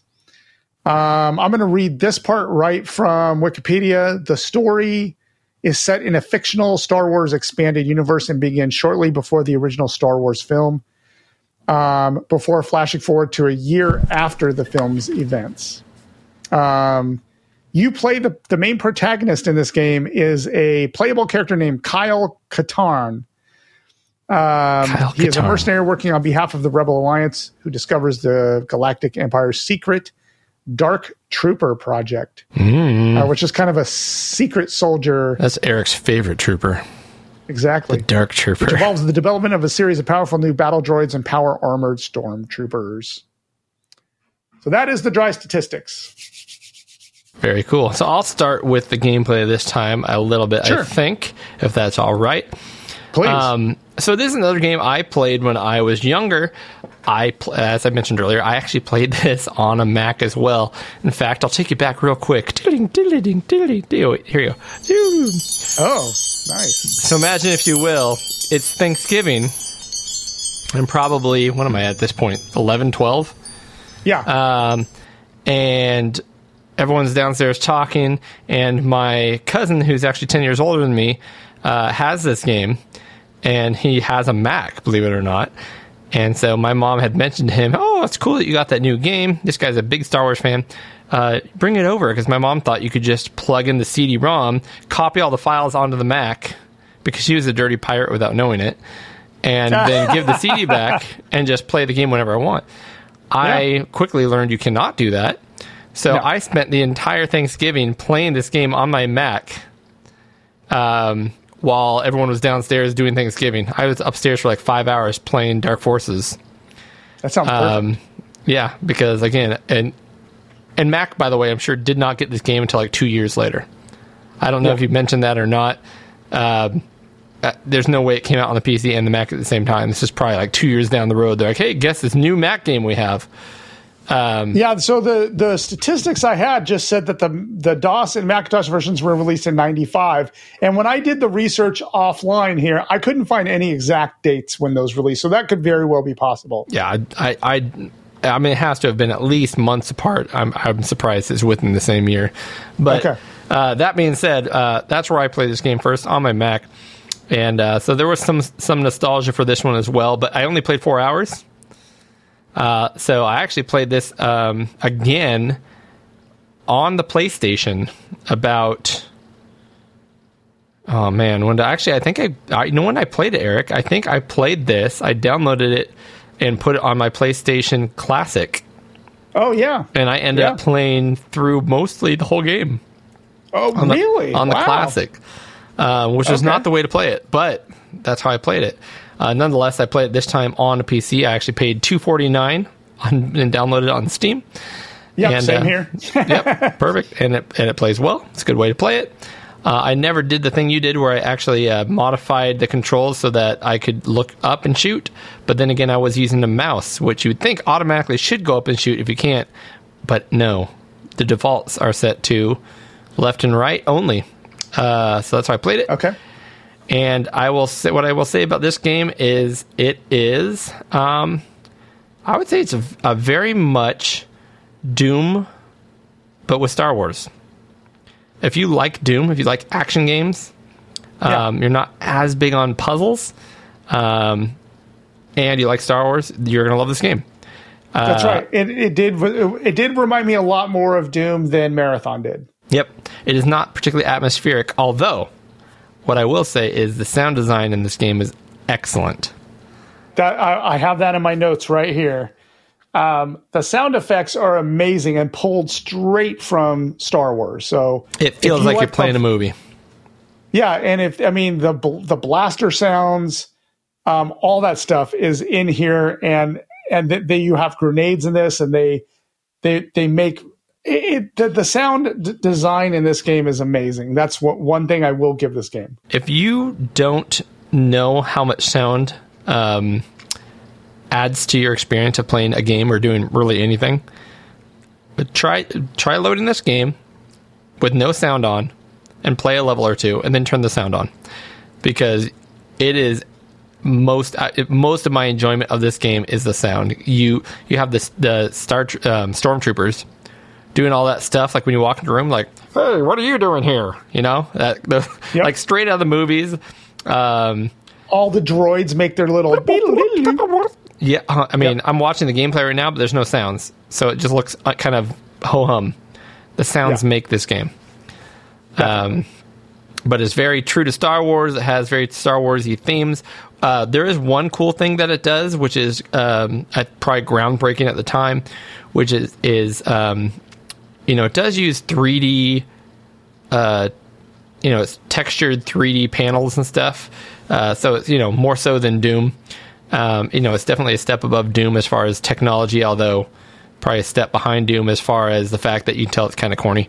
Um, but what was I trying to get at here? I had a really good point. Um, See how in that in that because we're watching the video, he's looking up He and firing up. up. there. yeah, Yeah. mine, mine did not, mine did not do that. Okay. um, oh, is I, that's, that's what it's going to be. It's kind of unique because it only happens at the very beginning, at the very end of the level. But your little ship that drops you off in each zone yes. kind of flies in 3D, lands, and then you drop off, and it picks up and flies off again. Yep. And it almost feels slick. out of place because even though it, yeah, it's impressive and it's slick, it doesn't look like the rest of the game at all. right. No, you're right. Another thing that should be noted um, is that this game is in full screen. There's no HUD. Mm-hmm. Um, there are HUD elements around the screen, but the the graphics on the Jedi engine, which this is built on, make it a full screen game. um, and in this game, you've got you do have limited ammo, and you will run out of it often. Yes, Um, it your- scarce. Your primary uh, um, blaster, I think, is the, official, uh, the the specific word, the official word. Uh, shoots one bullet at a time, but then you have a kind of like this mic- machine gun blaster that you'll be using as much as possible. Uh, you will get to the point multiple times in the game where you are punching stormtroopers in the face because you have no ammunition. yeah, Um, there's lots of uh, kind of spiral staircases, lots of buttons to open things. Um, I would say I actually quite enjoyed the puzzles in this one. They're light puzzles. It's Yes. definitely more actiony, but and the puzzles are easier. Um, uh, well, uh, it just feels like Star Wars. It's a very Star Warsy game, and and at, at that they really excelled. I did think it was kind of odd that uh, in this game you don't just like complete a level. You kind of meet objectives that you're given, and then once you have them all met, the level doesn't end. You can keep playing even though there's nothing to do. You have to hit escape once all the objectives are met. Do you, Right. you notice that, right? I did. Yep. which I thought was a little odd. So you could, I mean, for the first level, kind of like a marathon, you're, you, you might just wander around and be like, how do I end this stupid level? Until you kind of pay attention and you're like, oh, I was supposed to hit escape. And now I can, when I hit escape, instead of just heading back to the main menu, I can actually say complete level. Yeah. And it's worth noting the the levels are very large in this game, so it's easy to get lost. Like I I ended up wandering wandering around on a few levels quite a bit before I could figure out where I was going or what I was supposed to do. Yep. And there's a lot of backtracking in, in this game. Like you go Yes. here and then you have to go back to where you started or whatever. That kind So of reminded, backtracking kind of reminded me of. Power Slave, actually, that way. Yeah, yeah, you're right. Exactly. Yep, it did remind me of that quite a bit. Um, there are once you get further again, I didn't get super far in this game, but there are a lot of um, different enemy types in this game. I mean, I know in the beginning, in the first couple levels, it's a lot of stormtroopers, but there are a lot of different types of enemies that you do see throughout the entire game, and they're all kind of lip service to the Star Wars world, right? I mean, they Yeah. They, there is a lot of fan service to Star Wars. Yeah, again, it's a very Star Wars game, and I'm very impressed with it that way. So, for example, you know, lots of stormtroopers, which is great. Unfortunately, they're kind of like the fodder. You know, you shoot them twice or whatever, and they're dead. That's and then right. they have like you know when you go on the Death Star, those guys with the big black hats. Somehow Yeah. those guys with no armor can take like four hits. I don't understand that, but and then they've got um, even these little robots that just walk around the the f- facility, and you know, little like maintenance robots are just w- walking around the ground, and if you bend down, you can shoot those. Uh, Yep. But probably the most the time where I kind of had the biggest aha moment is that you get to a level where you're kind of messing around in the, the this brown muck, and it's kind of like the garbage chute. If you remember, Yeah. that that Yep. episode or the episode that uh The trash compactor. like I guess Yeah. they do call them episodes, but yeah, the trash compactor, exactly. And you're in this brown muck, and those little like eyeballs pop out of the muck, and if they pop up behind you, um, and they're right next to you, then they can bite you or whatever, and, and so you're kind of trying to blow them up. Right. Uh, there's also another weapon in here, the detonators. yep. I hated using those, and when you ran out of ammo, you kind of had to use those. They are very hard to throw far enough away from you that you wouldn't hurt yourself. That's right. They are. yep. But yeah, I'm not sure what else to say about this game other than when you check it out, you'll kind of get a flavor for it real quickly. But what what any other thoughts What- from you? Yeah, the one thing I found that was kind of uh, funny was that when you do finally in the game reach the super soldiers, the those those enhanced stormtroopers, you know, they're like the, the jacked up. They they they were just as easy to kill as everyone else. like it was just kind of funny because I was like, "Go, oh, that's one of those guys that you know these these new genetically engineered dudes or whatever they're supposed to be." So I was all getting ready, and then they were like easy to mow down, just as easy as anybody else. So that was kind of uh, let down.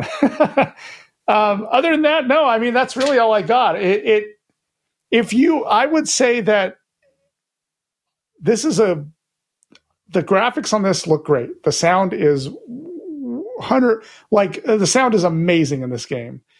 Um, the graphics are good. If you're a Star Wars fan, you'll love seeing the things in this game. I mean, there's a lot of things you're going to recognize. Like there's a 3D uh, hologram of the Death Star in one of the rooms you walk into. Uh, you know, and there's there's officers in there doing their thing, but there's like this, you know, there's just little things like that that you're going to see in this game that are amazing. One thing that will that that I didn't like was the cutscenes. Everyone knows I'm anti cutscene, and there's a lot of them in this, but They're cinematic say- though. they're cinematic. They're they're well done. They're well they're well voiced. Um, the voice actors they got did a good job. Um, but there's still cutscenes, and th- th- there's a lot in this game. There's a lot of cutscenes when you finish levels, et cetera, et cetera. Um, other than that, it's a solid it's a solid shooting game. If you like shooting games, it's you, you can't go wrong really. But, I mean, especially for two dollars and forty nine cents on Steam. You can give this a roll. It and holds up. You'll get It you'll get a lot of enjoyment out of it. Yeah, Uh, two other things I want to point out. One was another thing, which is even though it sounds funny, it actually does add to it. Uh, it, it feels very Star Wars because your blasters, like where where you shoot, your gun will shoot more or less in that area. So Yeah. just like in Star Wars, you're going to miss most of the time, but that's kind of it's kind of designed that way. yeah. On the Exactly. contrary, I do wish that when you picked up a packet of ammunition, it didn't give you 15 charges. It should give you like 40 charges, because Correct. you for a game where it feels accurate that you're missing all the time, then you need more ammo. that's correct. Uh, Yes. That'd be my one kind of thing. Um, outside of that, the only other gripe that I would think of right now is, and honestly, I do remember doing this when I played it through with PlayStation. For me, it became kind of a grind because, and I'm looking at some of it now, like going fast forwarding through its whole gameplay. Every level looks very similar. Yes. Um, the same shades, the same textures, the same enemies. Um, it does get a little monotonous, uh, but the level design and uh, you know the, the way they mix things up, they do some clever tricks to make it kind of last longer than it looks like it should. Um, but it is kind of same samey once you get a few hours into it. But yeah. all right, Eric. That being said, uh, what are you setting your phasers to on this one? I'm going to set this one to uh, I'm going to send this send this one to a high stun level. High stun, as opposed to what was your last rating? Uh, hurt, pain. Hurt. Hurt pain. So if that one was 72, my the other one was 72, 73, I 73. think, uh, yeah. um, I would put this one at probably 62. Interesting. Yeah. Okay, that's very interesting. For me, I would set this to about the same level, incapacitate, but incapacitate and while leaving a little extra burn on your skin. So I'm going to go with a 75 on this one. I actually like Wow. this one So you a like little this one better. better. than Marathon? Yes. I Oh, did. wow. Yep.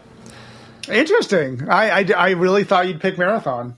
You know, if I if I throw my nostalgia into it, I might pick marathon, Yeah. and and that's probably true. But if I take that out, I think this is the better game. And I think if I was going to recommend one to the average Joe Schmo, this is the one I'd have to recommend. That's great. That's interesting. I, I liked the storyline, the original storyline. Maybe it's just because Yeah, maybe I'm a little oversaturated with Star Wars stuff. Um, I Because it's just a, it's just a typical Star Wars story. Yeah, it is. Um, I, I think what you appreciate about it is the same thing that you and I both appreciate about like Half Life, where it tells the story by you experiencing Yes, the gameplay, not by it telling you the story. That's right. Which that's I what I do agree with. appreciate, and I, I I probably place a lot more value on that than the than the average person. Yeah. Cool. So I mean, I guess if you add the scores together, the winner is uh, actually marathon. Yeah, I think it marathon. Yeah, but it, I mean, it's it's cool that you you preferred one and I preferred the other one. I mean, that's that's why we do it. That's why we do it.